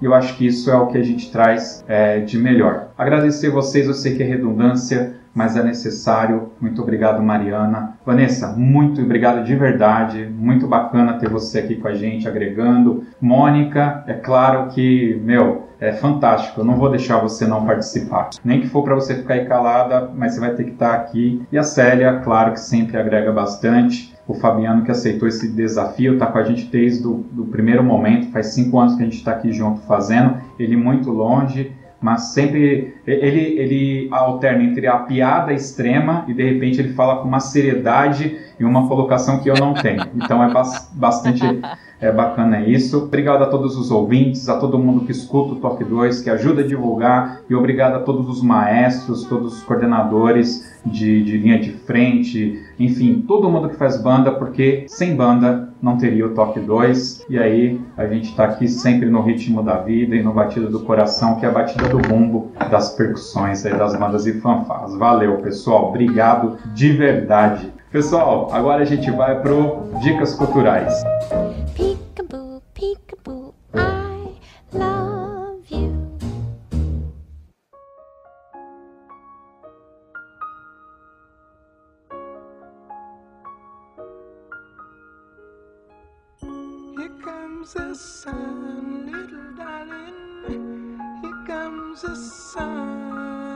Pessoal, eu sei que o tempo aqui a gente deu uma exagerada. A Vanessa ela tá desesperada, porque a Júlia já foi lá chamar ela inúmeras vezes. O marido tá, mano, você tá louco? Você tá louca, Vanessa? Não acredito, Vanessa. Mas calma, Vanessa, é rapidinho. Não se preocupe que a gente vai rapidinho. Só pra ajudar, né? Só pra ajudar a família dela, a gente tá aqui. Bem, bem ali rapidinho. Quem que quer ser o primeiro aí pra, pra ensinar a Vanessa? Gente, eu nunca consigo me preparar antecipadamente pra isso. Que coisa, que raiva. Você já sabe, você já sabe. Quem, quem tem que ser pego desprevenido é só a Vanessa. Vocês todos os outros já sabem que tem. Vamos lá, Fabiano, sua dica cultural. Eu poderia falar Spock Frevo por causa do carnaval. Seria ótimo, mas eu não vou falar Spock Frevo. Apesar de eu gostar pra caramba de Spock, Spock é gente fina, a gente já gravou com ele. E Spock Frevo é, é fenomenal. Mas hoje, como eu soube que a Mônica está presente, a minha dica cultural vai de um CD, na verdade, de uma música que eu ouvi a banda jovem tocando. E, na verdade, eu ouvi o ensaio. E eu falei, eu tenho que ir nesse concerto, não posso deixar esse concerto. Que é a Viagem ao Centro da Terra de Rick Wakeman. Que, assim, é, eu, eu estudava na ULM na época, lá no Bom Retiro. E eu tava na aula e eu ouvi o ensaio. E a Lilian Carmona detonando na bateria. Falei, eu vou cabular a aula e vou lá assistir o ensaio. Aí eu fiquei, entrava, a sala de ensaio era bem grande, né? Entrei, fiquei lá no cantinho. Na época até meu pai me acompanhava, porque eu saía muito tarde, às vezes, da aula de instrumento, que eu fazia aula com o da Rige na época. E meu pai, ele ficava lá assistindo os ensaios também. Meu pai adora música, apesar de não ser músico. Mas ele, ó, Fabiano, aquele instrumento ali, qual que é? Tá? E ele adorava. E assim, a gente ficava lá assistindo os ensaios da banda, que era na quinta-feira à noite, na época, o geral, né? E aquelas fantástico. Quem nunca ouviu, ouça. É Journey to the Center of the Earth, de Rick Wakeman. É uma gravação de 1974. E a banda jovem fez uma versão, uma transcrição, né, que é gravada originalmente para orquestra. Aí aí tem a, a, a banda sinfônica, na, na época lá, a, original orquestra, a banda de rock, um coral, vocalista, narrador e é fantástico, gente. Quem não ouviu, ouça e quem teve a oportunidade de ouvir lá na década de 90 com a banda jovem, né, José? A gente foi no memorial, a gente vibrou, o teatro lotado, os dois lados do teatro lá lotado, acho que assim, depois desse só o Rei Arthur e eu tive o prazer de tocar essa música com a banda jovem, fiz uma apresentação lá com a banda jovem, a Mônica Regendo. Então acho que não poderia ser outra a minha dica senão essa. E tem um, um adendo aí, um, um bis nesse Rick Wakeman, que o solista é o ajudante de palco da Cristina, na época do Alô Cristina. Fica aí registrado. Exato, lá na época lá do... Muito bem. Exatamente. Mônica, vai você agora então. Ah, meu Deus. Olha, eu acho que agora eu, eu gostaria que o pessoal ouvisse aquela música What a Wonderful World. Eu acho que é um momento bom para a gente ver que o mundo está precisando saber que o mundo é, é maravilhoso. Então a minha dica é essa: qualquer gravação, de preferência com o Louis Armstrong, né? É única. Vamos lá, Mariana. Eu vou dar uma dica fofinha hoje.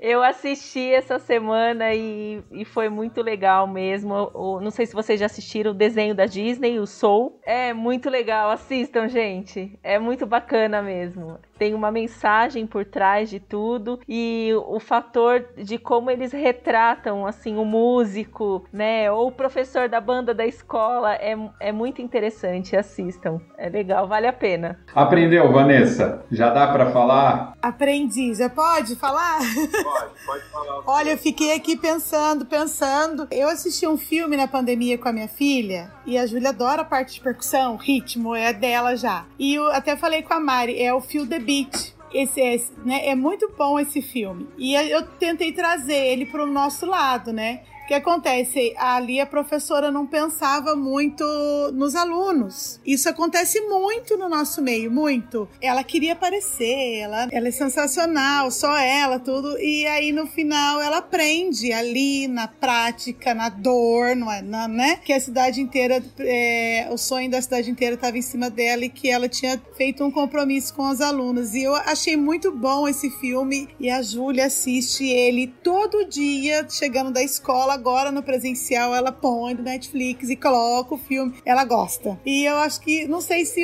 para ela de seis anos foi passado o que é realmente filme, mas isso dentro do meio de bandas e fanfarras, isso é uma dica boa para que a gente cuide dos nossos e não queira que, que nós, profissionais, assim, que a gente possa estar mais nos bastidores, cuidando daquilo que tem que ser cuidado e não querer estar ali né? Como a, um glitter no, no pescoço.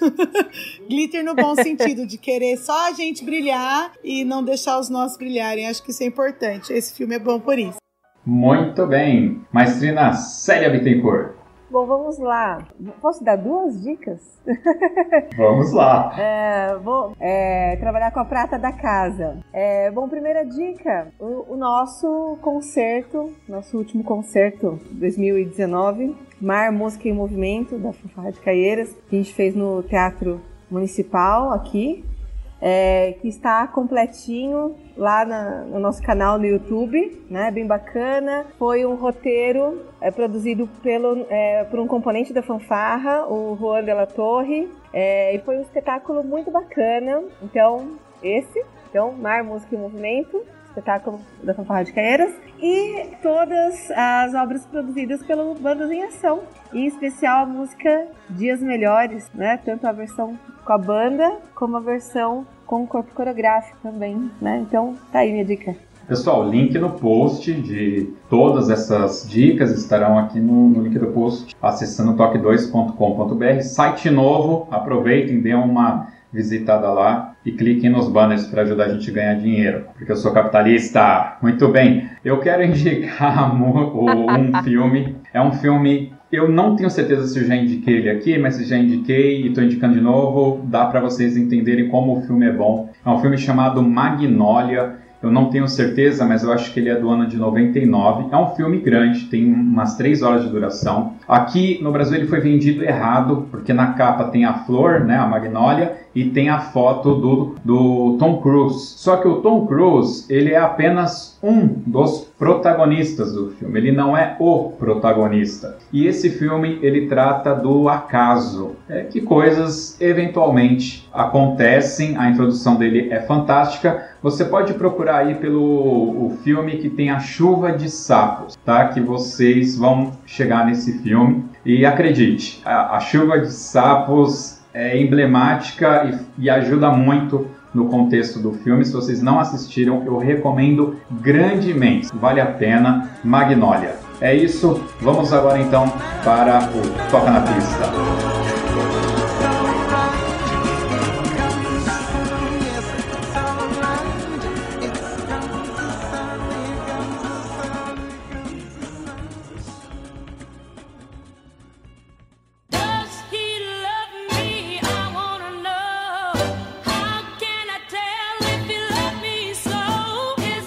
A Vanessa ela tá desesperada, pessoal. Então vamos lá, Fabiano. Qual que é a sua dica do Toca na Pista? Porque eu sei que a gente não vai chegar num acordo de uma única música, então rapidão, cada um vai ter que indicar a sua música. Vai lá. Ah, Josisley, eu, eu já dei a minha dica. Era pra tocar na pista aquela música, não era mais pra poder dica cultural. Eu adoro. A Mônica é ótima, Eu gente. acho que é o terceiro ano que ela erra, não é?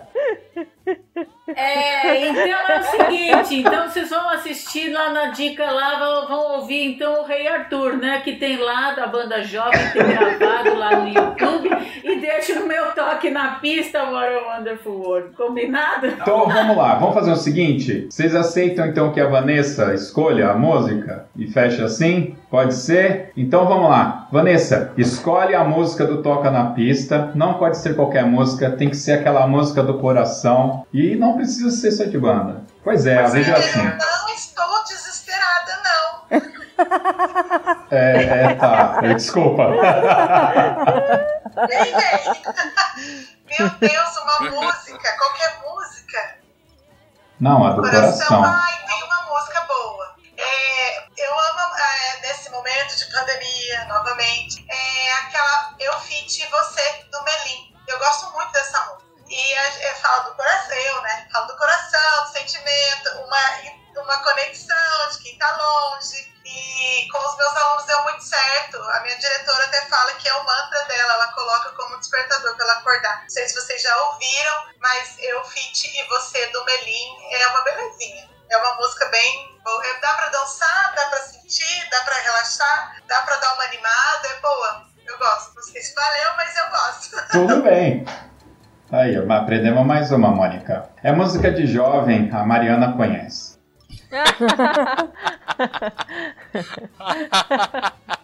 Então tá certo. Pessoal, muitíssimo obrigado pela participação de vocês, obrigado pelo tempo que vocês dispensaram aqui para bater esse papo de maluco, coisa de doido. Cinco anos do Toque 2 Podcast Bandas e Fanfarras. Você pode ouvir esse e outros podcasts através do Spotify, do Deezer, do Google Podcast ou através do nosso site toque2.com.br. É isso, fique com Merlin e até daqui a 10 anos, né? Daqui a 5 anos. Valeu, pessoal! Valeu! Valeu! Tchau!